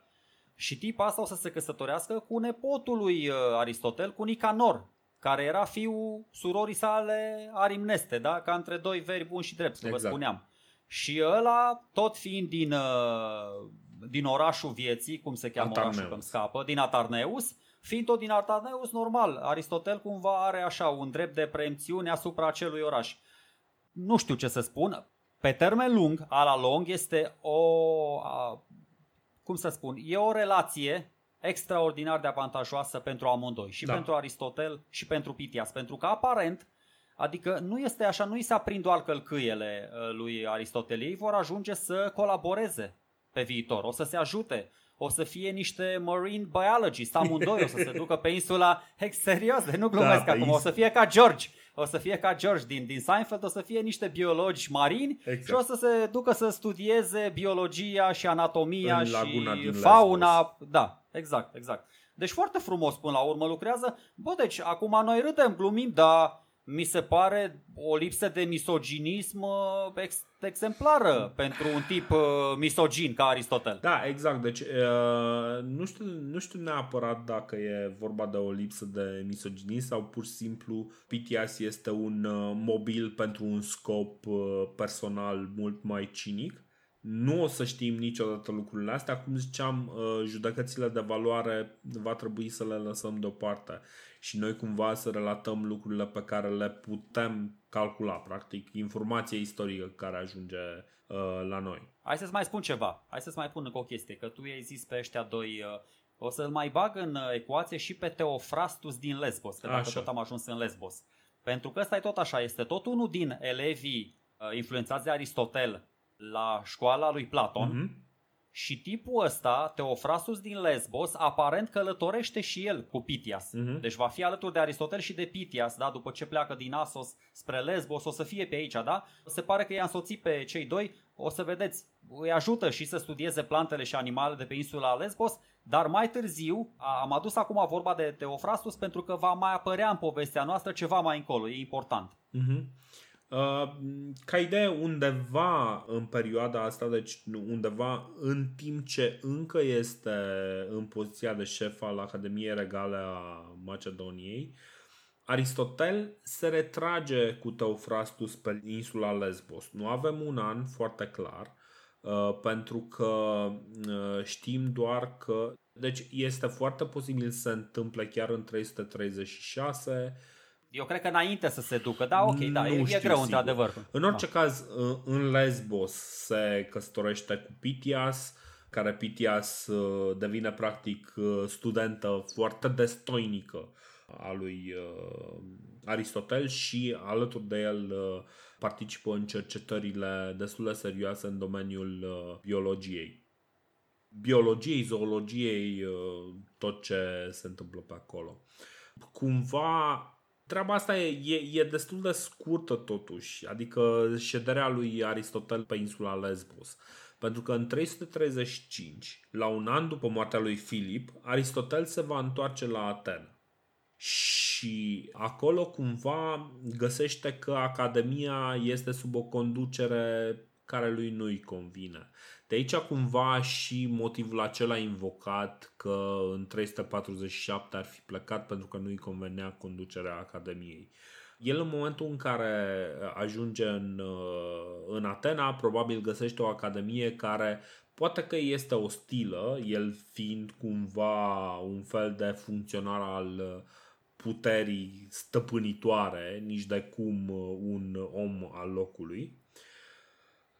Uh, hai, hai să spun acum un pic cam cum zi. văd eu relația asta lui Aristotel cu Academia și cu cei care au rămas acolo, Așa. cu Speusip și cu Xenocrate, dar după aia vreau să mă întorc puțin la relația lui cu, cu Alexandru. Absolut, absolut. Pentru că e important, da, adică da. vorbim de Alexandru cel Mare. El, el era mic acum, avea 13 ani când a venit Aristotel să-i spună un alta, dar el în 7 ani va ajunge cel mare, poate exact. cel mai mare. Deci Platon și Aristotel, din ce am înțeles eu, chiar dacă aveau discuții din astea super principiale, super civilizate despre aproape orice, uh-huh. existau, și ați observat deja, existau diferențe majore între viziunile lor. Ei erau aproape ireconciliabile aceste viziuni.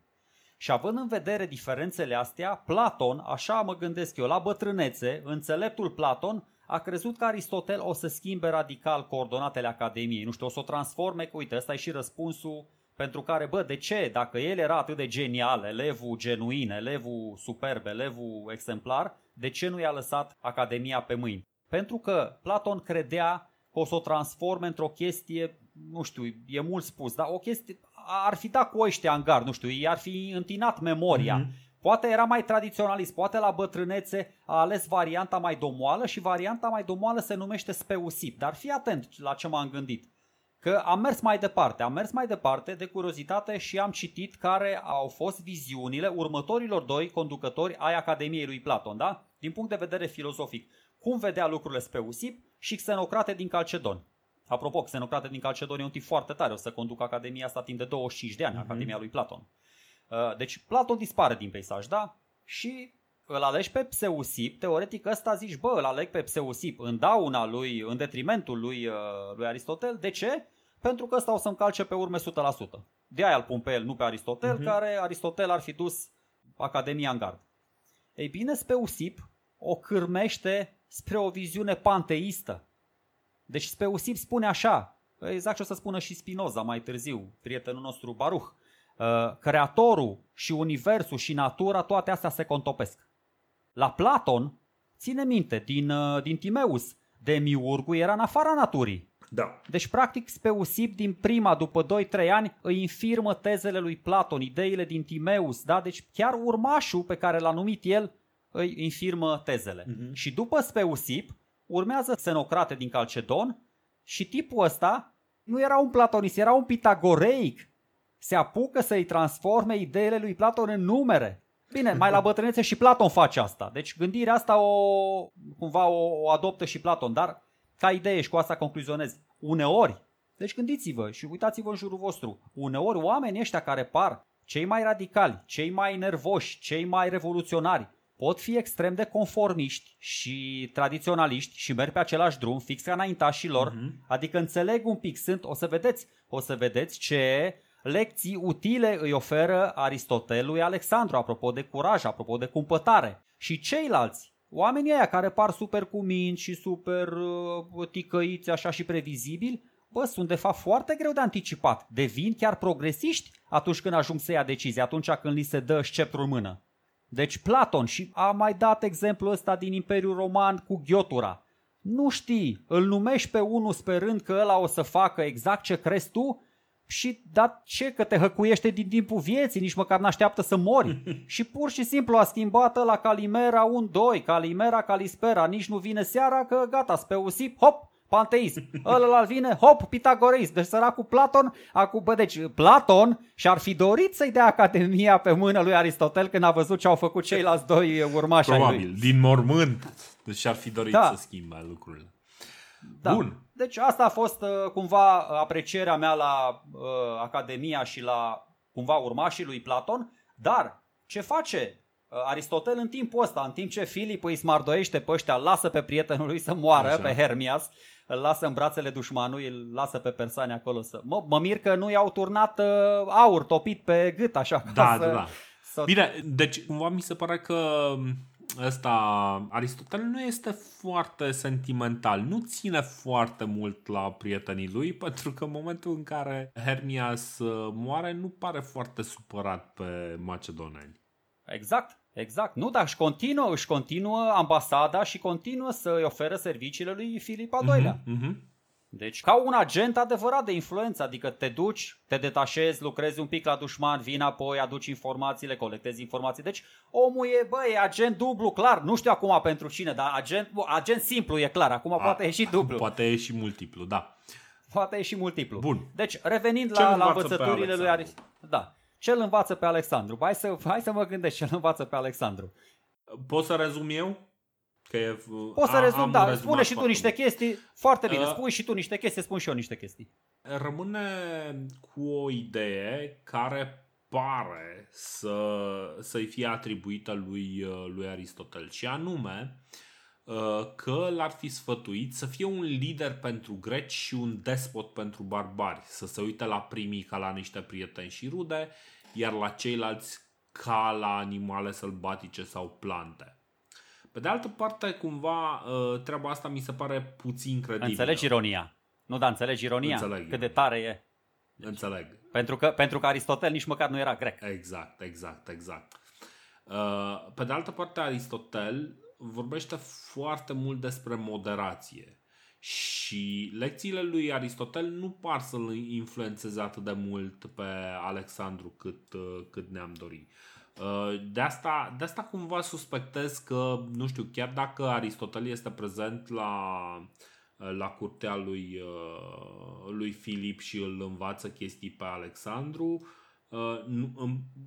foarte posibil să nu fie singurul sfătuitor al lui și e foarte posibil nici să fie cel mai influent, așa că este foarte posibil ca această idee a lui să fie lider pentru greci și despot pentru barbari să nu fie neapărat ideea lui, uh, lui Aristotel. Ma... Nu era Aristotel, era ideea tuturor grecilor elitiști. Toți grecii, mm-hmm. încă de pe vremea lui Herodot, când toți grecii se considerau pe ei cei mai tari și ceilalți erau... Deci, dacă, tot așa, gândiți-vă, dacă ar spune acum cineva chestia asta despre daci, da, bă, ce tare am fost noi și ce varză erau ceilalți, mm-hmm. l-am considerat dacopat, corect? Da. Exact același lucru îl spune și Aristotel. Deci Aristotel era un grecopat. Un elenopat. Dar un elenopat, dar, păi ăsta e elenopat, da, frumos, foarte frumos, pentru că dacă îl numește elenopat, nu poate să dea Demostene cu el de pământ. Exact. Pentru că Demostene, care era un, un atenian, un grec jet beget, se uita la stagiriți și la peloși, pelanii macedoneni și spunea, bă, cine naiba sunt ăștia? Cine sunt căprarii ăștia? Cine sunt ăștia din munți care nu se ocupă cu meșteșugurile astea onorabile, da? Filozofie, oratorie, chit. Păi, sunt și cu agricultura, cu, nu prea știu, cu comerțul, mm-hmm. cu navigația. Deci, atenienii se uitau... Exact, tu extrag argint exact. și aur, aur, este inimaginabil, nu se poate să ne murdărim degetele mâine, exact. da. Noi ne plimbăm acolo, sub Academie, pana mea, da, mergem, coborâm spre Pireu, 30 de metri diferență de nivel, ni se rup sandalele, ce naiba. Exact. Deci, ca, cam asta era ideea, dar vedeți ironia. Deci uh, Aristotel avea o părere foarte bună despre el. Bă, era elen, era un grec jet be jet. Ăia din Atena se uitau la el și zicea poftim, excuse me. Mm-hmm. Deci, na, dar într-adevăr, hai să revenim acum la Aristotel și să vedem. Nu știu dacă omul bifează rolul ăsta de domnul Trandafir uh-huh. sau dacă chiar își ia rolul de dascăl în serios, dar cert e că își, își, își spune poezia cum trebuie și pe partea de logică și astronomie și matematică, etică, tot. Da. Îi explică lui Alexandru, băi, cum te-ar putea, foarte important, eu zic că e foarte important pentru un rege care va ajunge împărat, de fapt era împărat, a fost împărat pentru că Filip i-a lăsat uh, un, nu i-a mai lăsat un regat, i-a lăsat chiar un imperiu aproape, toate informațiile astea cum te pot ajuta atunci când o să ajungi în fruntea unui imperiu, da? Cum ai spus și tu, de unele sfaturi ține cont, de altele nu prea. Uh-huh. Pentru că, vedeți, firea lui Alexandru, și noi am mai povestit de chestia asta, o să reluăm puțin uh, poezia, era una extrem de dificilă era un tip extrem de, de, de ținut în frâu. Acum, dacă te duci la școală, zice că bă, ar avea un ADHD. Omul avea prea multă energie, nu știa, da? da. Dar dacă era cineva, dacă era cineva înarmat cu destule cunoștințe, cu cu un spirit pedagogic peste medie și cu destulă răbdare ca să-l strunească pe Alexandru, atunci Aristotel era ăla. Mhm. Dacă nici Aristotel n-a reușit, atunci înseamnă că nimeni nu... Na. Ce mă distrează? Cum ai spus și tu, e așa cu ăla, cu fi un lider pentru greci și un uh, despot pentru barbari, există o grămadă de alte citate care îi se atribuie lui Aristotel uh, cât timp el este profesorul lui Alexandru. Adică tot felul de dialoguri din astea legendare, hau, hau, hau, nu prea avem cum să știm Da. dacă sunt invenții, dacă sunt legende din astea, anecdote fondate sau nefondate. Așa că eu o să rămân la chestiile de bun simț, da? Înainte, pe vremea piramidei și al gânditorului din Hamangia, mai mușcam chestiile, adică mă mai agitam, mă mai ambalam. Acum sunt mult mai molco, mult mai calm. Exact asta îl învață și uh, Aristotel pe, pe Alexandru. Da. Îi spune, Numai băi, că nu prea nu, percutează. Exact, ai spune niște chestii foarte faine. Spune, nu trebuie să fii curajos cu orice preț. Dacă tu ești curajos, aiurea, doar de dragul curajului, mor ca prostul, îți rămâne imperiu fără rege. Da. Dar nu trebuie să fii nici laș. Dacă ești laș și fugi de responsabilități, pe câmpul de luptă și în afara lui, o să te miroase ceilalți. Da. Că ești slab și o să-ți ia locul. Da, da. Deci îi spune de fapt un lucru esențial, esențial. Echilibru și moderația sunt cele mai bune calități, cele mai bune atribute ale unui lider. Mhm. Deci, dar pentru ca asta să se întâmple și o să vedem că nu se întâmplă din păcate, Alexandru trebuia de multe ori să țină în frâu instinctele. Exact. Deci ca să ajungi până la urmă la echilibru și la moderație, ca să facă parte din caracterul tău, bă, la început trebuie să-ți forțezi un pic caracterul, trebuie să ți-l antrenezi. Și, Nu merge, ori ești natural croit astfel, ori te șlefuiești astfel. și nimic din, uh, din viața lui Alexandru nu vorbește despre moderație. Evident, mai ales mai încolo o să fie crunt. Exact. Dar uh, e mult spus, pentru că am mai văzut încă o poveste. E mult spus, da, unde n-ai am citit-o? Că pe celebra Wikipedia, care, bă, dă- dă din ce în ce mai multe rateuri, din păcate. Dă multe. Uh, Spune așa că, da, uh, oare aici? Da, cred că da, Da. cred că chiar pe Wikipedia. Uh, și că Aristotel ar fi fost factorul determinant care l-a făcut pe Alexandru să invadeze Imperiul Persan. Nino, Nu. Nino. Adică, de aia zic, da, dacă, dar vedem, deci dacă ne gândim puțin, vom vedea că, exact ce ai povestit tu despre Hermias, Filip i-a tras țeapa lui, uh, lui Hermias, dar era pregătit acolo, s-a dus capul de pod, intențiile, armata, toată uniunea asta a grecilor, deci omul era pregătit, nu avea de la convins din două, trei cuvinte Aristotel. Mhm. E mult spus, adică ți-am spus, nu știu acum cum îl vedea Aristotel. Aici, aici, s- serios, m- n-am putut să-mi răspund nicio la întrebările astea, deși Hermias era foarte bun prieten cu Aristotel, mai bun prieten aș spune la relație personală decât relația instituțională pe care o avea cu Filip, pentru că din momentul în care s-a dus uh, la Pela, el a stat mai mult cu Alexandru, Filip fiind în campanii militare. Da. Și după aceea n-a mai stat nici cu Alexandru, că a crescut și ăsta și s-a dus, uh, s-a dus în treaba lui. Bine, e, e foarte posibil ca Aristotel să fi fost victimă unei politici de forță a lui uh, Filip, știi? Deci, m, cumva să-și dea seama că nu prea are scăpare, știi? Păi nu, deci uite ce se întâmplă. Într-adevăr, e aruncat, bine, nu e aruncat ca o măsea stricată, dar după ce uh, în anul 336 uh, Filip e asasinat. Da. Știm povestea frumos, urcă Alexandru pe tron, nu știm. O fi avut, nu o fi avut vreo legătură Colin Farrell și Angelina Jolie cu asasinarea lui uh, Filip al II-lea, nu știm ce să zicem, așa, dar, vedeți, nemai având obiectul muncii, că ce făcea uh, Aristotel acolo? Îl educa pe Alexandru. Alexandru, bă, s-a plictisit, nu mai avea nici el nervi și timp și chef de teoriile filozofice ale lui Aristotel, a ajuns să sta pe tron și a zis, bă, prietene, știi ceva, du-te tu undeva departe, la Atena, eventual, și lasă-mă pe mine să mă ocup de imperiu, lasă-mă să mă duc peste Dunăre să mă bag cu geții, uh-huh. lasă-mă să-mi văd eu de treburile astea, că mai exterminat mental nervos timp de 6-7 ani, lasă-mă în legea mea. Exact. Um, da, și Aristotel se întoarce la Atena în anul uh, 335, la un an după moartea lui Filip. Acolo, uh, găsind, cum ziceam, găsind Academia sub o conducere străină, decide să deschidă în suburbia Lyceion, închinată lui Apollo, zeul lup aparent, uh, un nou gimnaziu pe care îl va numi Liceum, ca să știm de unde vine denumirea de liceu. Acum știm de unde vine Academia, știm de unde vine liceul. Liceum este Casa școlii peripateticilor. Acum, știu că este uh, bucata aia cu patetici acolo, numai că nu este nimic patetic în, uh, în ăsta, nici în sensul uh, englezesc de pathetic, nici în uh, sensul uh, românesc de plin de sentiment. Diogene Laertius crede că numele de peripatetici ar veni de la a merge în sus și în jos și ar veni de la faptul că Aristotel ar fi ținut prelegeri elaborate în timp ce mergea înconjurat de studenți. Treaba asta este mai puțin credibilă și uh, sunt uh, istorici ai filozofiei care acum se uită un pic și uh, dau o explicație mai simplă și mai credibilă și anume că liceumul avea un, uh, un portic porticul respectiv se numește peripatos și așa cum o să vedem că cumva grecii au, au obiceiul ăsta să denumească școlile astea de învățământ după anumite locații, peripateticii ar fi ceva de genul cei care sunt învățați în porticul uh, de la liceu. Licheionul ăsta, uh-huh. unde va fi școala peripatetică, a fost inițial un sanctuar dedicat lui Apollo. Da. După aia a fost un loc unde făceau atenienii exerciții fizice, după aia făceau antrenamente militare, după aia a fost uh, gimnaziu mm. și după aia a fost liceul lui, uh, lui Aristotel. Da. Dar pentru a acomoda toate activitățile astea, era nevoie de o clădire super, super complexă. Da. Adică trebuia să aibă toate utilitățile și în fiecare parte a clădirii puteai face câte ceva.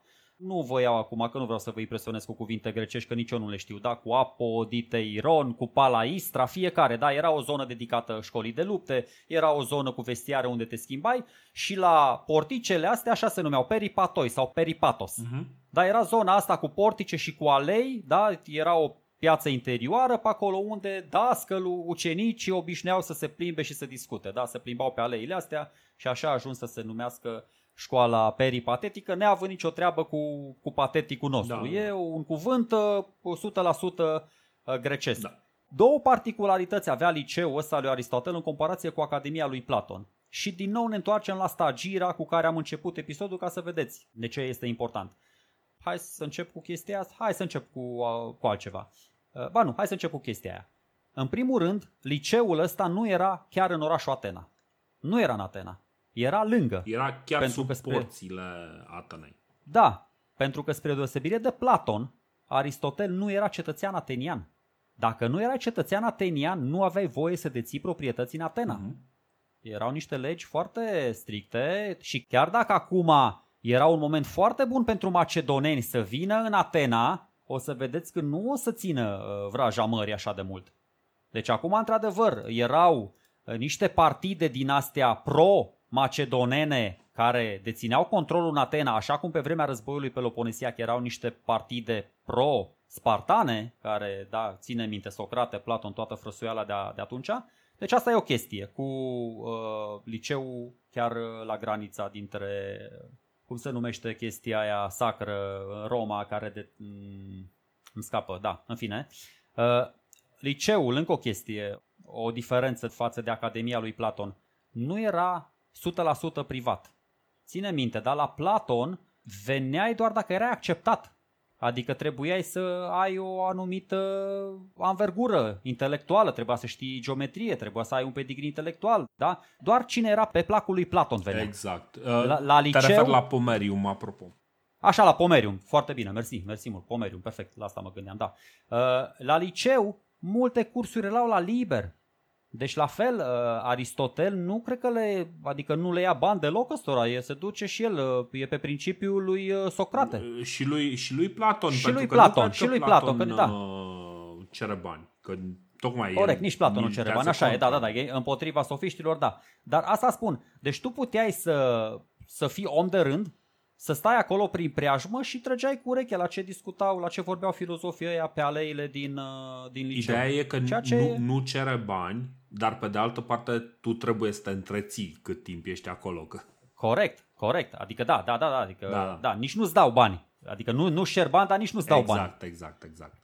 Și tot așa, la începutul fiecarei școli, e mare, cred că ai mai făcut-o și tu în episoadele trecute din nou, educația la început, na, cred că așa e, era mult mai informală în liceul lui Aristotel decât în Academia lui Platon. La început era informală și în Academia lui Platon, dar la Platon ăsta a avut timp în 20 de ani, în mai mult de 20 de ani. Deja aveau uh, un curriculum, aveau niște materii, uh-huh. aveau niște cerințe pentru elevi. La Aristotel deocamdată e totul așa mai, mai o harababură, doar începând cu Teofrastus se vor formaliza lucrurile și aici și devine o școală în adevăratul sens al cuvântului. Deocamdată e un început, e da. un început din nou, putem să avem discuții de 5 ore, de ce totuși Aristotel, bă, adevărul că la anvergura lui intelectuală era păcat să nu-și facă o școală proprie. Apropo, nu este prima școală proprie pe care și-o deschide Aristotel, că acum mi-aduc aminte. El se duce și când se duce la prietenul lui, acolo, la Hermias, în Atarneus, el își face prima da. școală, să știi. Da.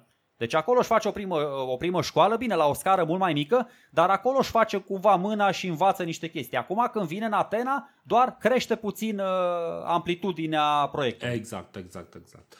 Uh, ce se întâmplă aici este că dacă până acum cumva uh, Aristotel nu scrie foarte mult în, uh, în perioada în care este în Atarneus, în perioada în care e la Pela, nu, nu scrie foarte mult, nici în Lesbos. În Lesbos și ia notițe, dar nu, iarăși nu scrie extraordinar de mult. În schimb, în Atena, poate și conectat la viața culturală a Atenei, Aristotel scrie enorm. Scrie mult mai mult decât uh, în alte părți și asta este perioada în care uh, își scrie cele mai importante chestiuni. Practic este perioada lui de maturitate. Nu mai știu exact care e vârsta lui și matematica nu mă, nu mă ajută în momentul ăsta. În orice caz, uh, toți anii ăștia pe care îi va petrece în Atena vor fi foarte productivi pentru el și asta va fi perioada în care va produce cele mai multe uh, scrieri. 50 de ani, 50 de ani și 50 plus. Da, 50, 50 perioada, de, deci perioada deja, de deja este o perioadă maximă. de maturitate și claritate în care poate să scrie foarte mult și să transmită foarte multe informații.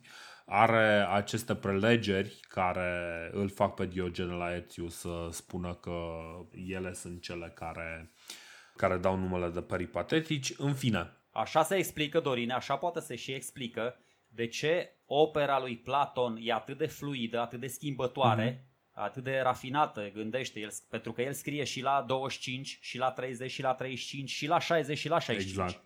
Aristotel scrie majoritatea, 80-90% din toată opera sa, toate scrierile sale sunt concentrate în ultimii 10, 12, 13 ani ai vieții. Și atunci este clar, cum ai spus și tu, maturitate, claritate, concizie, tot ce vrei, idei complexe și... Ce este clar este totuși că Aristotel rămâne un actor politic, chiar dacă nu este foarte activ, rămâne așa latent un actor politic. Și o să facem un fast forward pentru că despre partea asta cu ce se întâmplă la liceu, ce publică, ce nu publică Aristotel o să vorbim uh, data viitoare. O să ne uităm la cum se termină lucrurile pentru Aristotel în, uh, în Atena.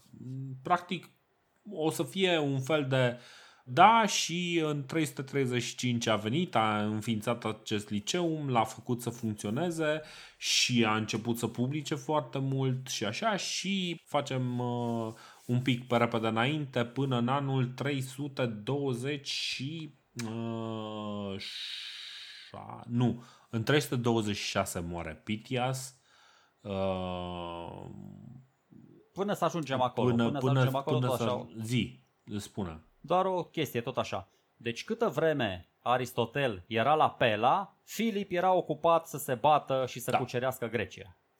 Câtă vreme Aristotel este în Atena și predă în Atena, Alexandru este ocupat să cucerească toată lumea. Da. Deci Alexandru pleacă, este în Granicus 334, Isus 333, Gaugamela 331. De trei bătălii majore a avut nevoie Alexandru Macedon să îngenuncheze complet pe persani, pe cel mai mare imperiu al da. vremii, teoretic. Senzațional. N-am, deci din punct de vedere militar, ce face Macedon mi-ar trebui 10, deci aș putea să vă spun acum despre cavalerie, despre falangă, despre toate chestiile astea, poate o să discutăm cândva că e foarte fain, dar Macedon pleacă din Grecia, își petrece restul vieții în cea mai mare parte în Imperiul Persan, uh-huh. care, mă rog, se transformă peste noapte aproape în Imperiul Macedonean, dar de întors acasă nu se mai întoarce. Exact. Imperiul Persan, vedeți, fiți atenți cât de faină e faza asta. Imperiul Persan s-a transformat în Imperiul Macedonean, pe de o parte, dar Alexandru s-a transformat din Macedonean în Persan, de cealaltă parte. Și e o chestie mai, mai subtilă aici, dar nu, nu mai explic acum.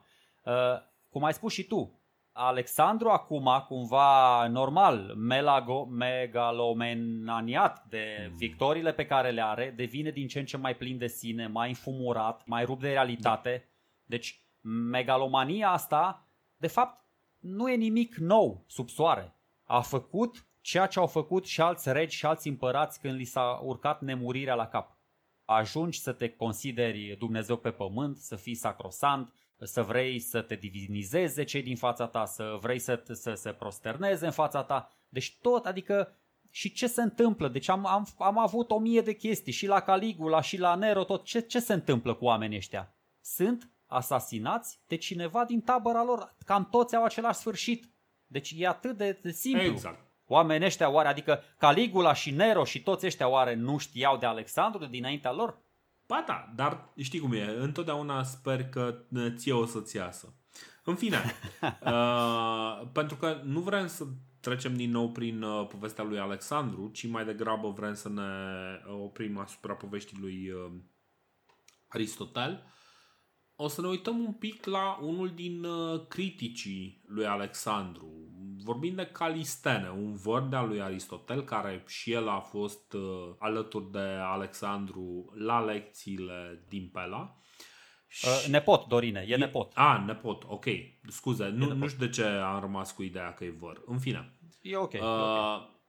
Calistene este istoricul uh, curții lui Alexandru, desemnat să țină jurnalul campaniilor uh, acestuia și este unul dintre cei care îl critică pe Alexandru pentru că adoptă obiceiurile pompa și ceremoniile perșilor. Alexandru se enervează pe el și îl acuză că ar fi complotat împreună cu pajii să-l asasineze, ceea ce nu este exclus, adică este foarte posibil ca Calistene chiar să fi făcut uh, lucrul ăsta. Calistene este executat prin spânzurare, dar uh, cumva Alexandru este sigur că chiar dacă Aristotel nu are un rol activ în treaba asta, tot, tot are totuși, are ceva. Poate el este cumva, să zicem, uh, uh, geniul, uh, geniul din spatele acestei conspirații. Și trimite vorba lui Antipater, viceregele lui din Atena, să-l aresteze pe Aristotel ca parte din, din acest complot care dorește să-l asasineze pentru că lucrurile nu se întâmplă instantaneu până ajunge vestea că ar trebui să-l aresteze pe Aristotel. Antipater primește și vestea că a murit Alexandru, pentru că Alexandru va muri uh, destul de rapid în uh, 323. Arestează pe Aristotel pentru că a reușit complotul împotriva Exact, mea. exact, exact. Deci, uh, înainte să fie arestat, uh, cumva Aristotel scapă pentru că Alexandru moare și lucrurile se mai relaxează pentru foarte puțină vreme. Însă, în momentul în care Alexandru moare, practic toată forța Imperiului Macedonean dispare. Dispare pentru că știm că cumva are loc un vid de putere și uh, toți diadohii, inclusiv Antipater, se strâng și se gândesc cum anume să împartă ceea ce a rămas în urma lui, uh, lui Alexandru. Atenienii Bă, am... revin la sentimente antimacedonene și câteva luni mai târziu Aristotel este acuzat de impietate. Motivul este foarte interesant și ține tocmai de Hermias, pentru că lui Hermias, cum ziceam, uh, i-a ridicat la Delphi un, uh, un altar ăsta în, în cinstea lui i-a ridicat un altar, atunci a, a compus și un imn în cinstea lui, lui Hermias. Acuzația sub care este pus Aristotel este că și-ar fi uh, de fapt acel imn ar fi fost menit să zeifice un uh, muritor. Și Aristotel Mm, se uită la această acuzație, se gândește, băi, eu o să ajung practic să fiu, uh, să, să merg practic pe calea lui, uh, lui Socrate. Mă interesează chestia asta, nu parcă am scris ceva mai mult, parcă îmi place viața un pic mai mult decât îi plăcea lui Socrate, parcă nu sunt chiar atât de bătrân ca Socrate, așa că decide să facă un lucru mult mai înțelept. Decide să părăsească Atena și motivează că vrea să scutească cetatea de, a, de o a doua mare crimă împotriva filozofiei. Și se mută la Calcis, în Eubea. Nu știu exact dacă e în apropiere, poate mă ajut tu, Sergiu. Da, da, e destul E de aproape. destul de aproape. E apa- aproape de insula unde a fost exilat, unde a fost vândut ca sclav și, și Platon. Ah, foarte fain. Și după aceea a fost, după aia a fost răscumpărat. Uh, însă nu mai rezistă foarte mult și moare un an mai târziu. Mi-e neclar cum moare, pentru un motiv oarecare, fără o explicație suplimentară.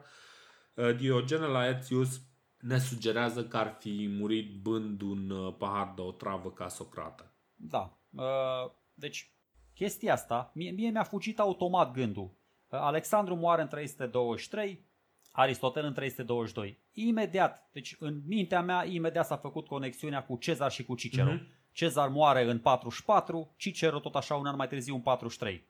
Evident că, mă rog, nu poate fi comparată relația dintre cele două perechi. Sau poate fi comparată, dar nu se găsesc prea multe chestii, chestii în comun. Da? Vă spuneam doar cum funcționează creierul meu. La, la asta m-am gândit. Da. Deci tot timpul 323, 322, da. ci- Oarecum e ea că e și acolo un filozof, e și acolo un lider mai puternic, mai pregnant.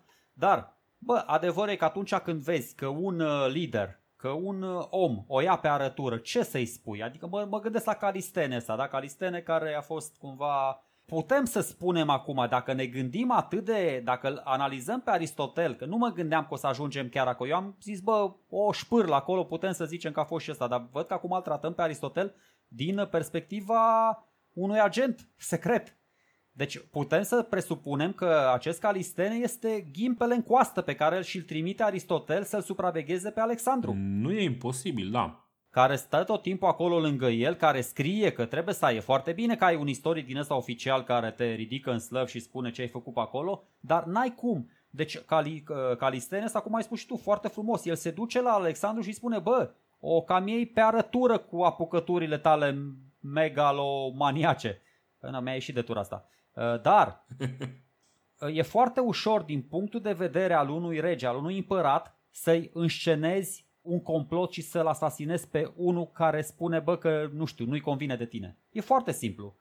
Adică, nu știu, îl vezi pe ăla, zice, a, a încercat să mă omoare, săriți pe el, băgați-l la pușcărie. Adică e atât de simplu. Adică, nu, nu știu ce o fi fost în mintea lui Calistene sau în ce mod i-a spus lui Alexandru că ceva nu e în regulă. Mhm. Deci, na. Dar, cum spui și tu, Aristotel, nu știu ce face el pe acolo, pe la Atena, pentru că imediat, deci încă de pe vremea când Demostene era pregnant, Mhm. era plin de uh, macedono, macedonofobi Da. în Atena. Da. Dar și oamenii ăștia e foarte probabil, deci așa cred.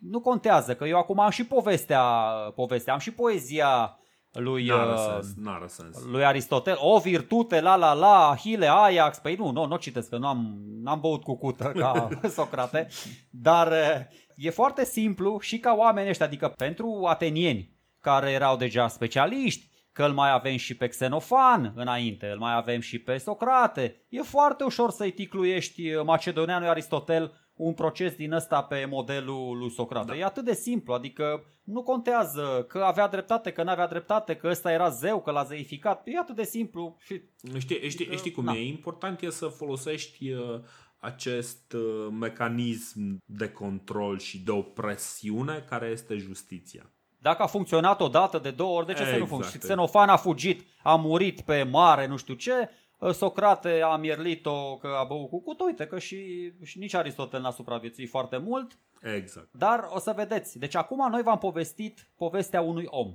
Povestea Titanului de episodul, Episodul viitor, viitor. pentru că v-am spus, Uh, da. ca, ca să mai dăm câteva coordonate istorice, uh, liceumul a continuat să funcționeze până în anul 86, unde însetat de cultură, Sula îl uh, distruge.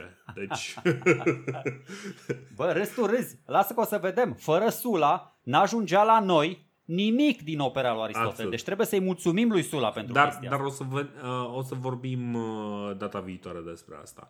Uh, Așa cum uh, ziceai tu, Aristotel, ca om, pare un om politic nu foarte abil. Este un om politic rezistent, util și un macedonean uh, important care a influențat uh, cel mai mare macedonean al tuturor timpurilor. Aristotel clar este un, uh, un individ uh, special.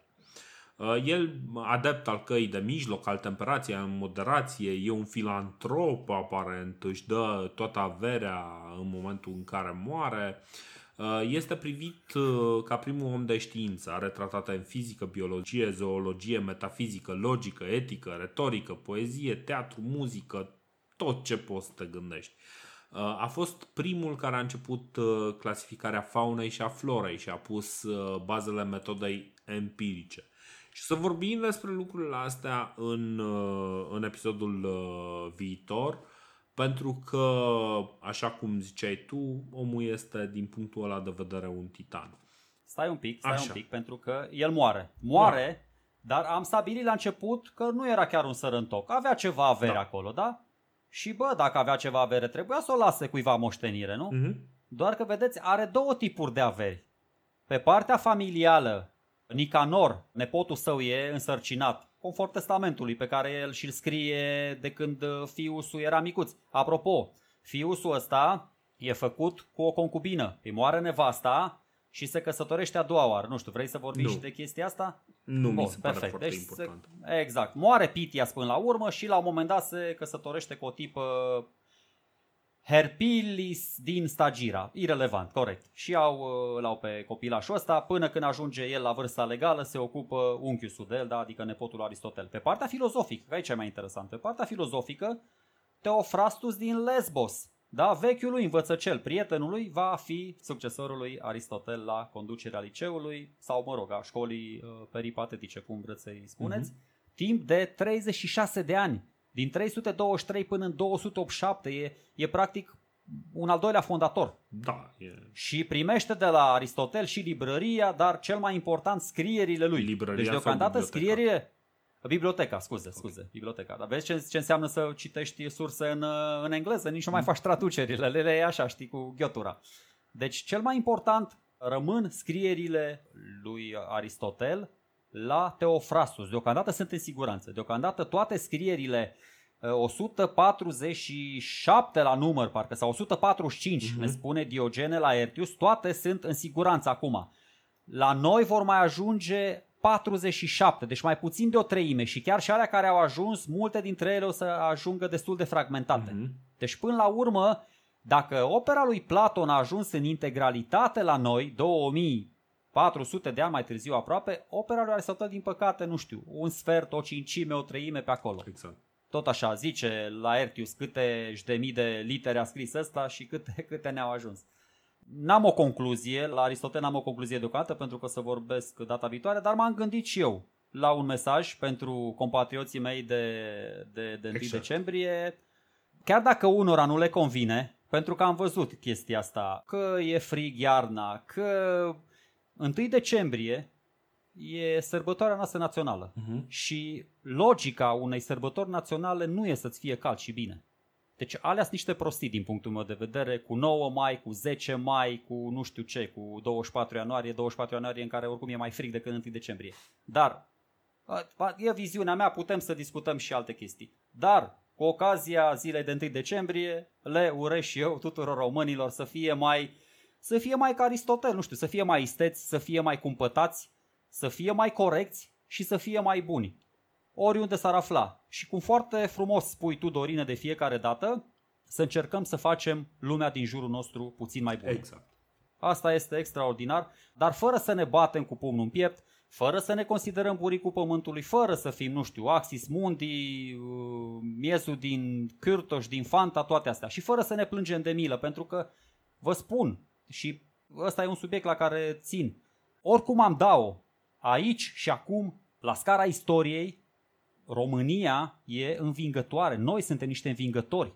Nu știu ce va fi. Nu știu ce va fi, dar deocamdată suntem niște mari învingători.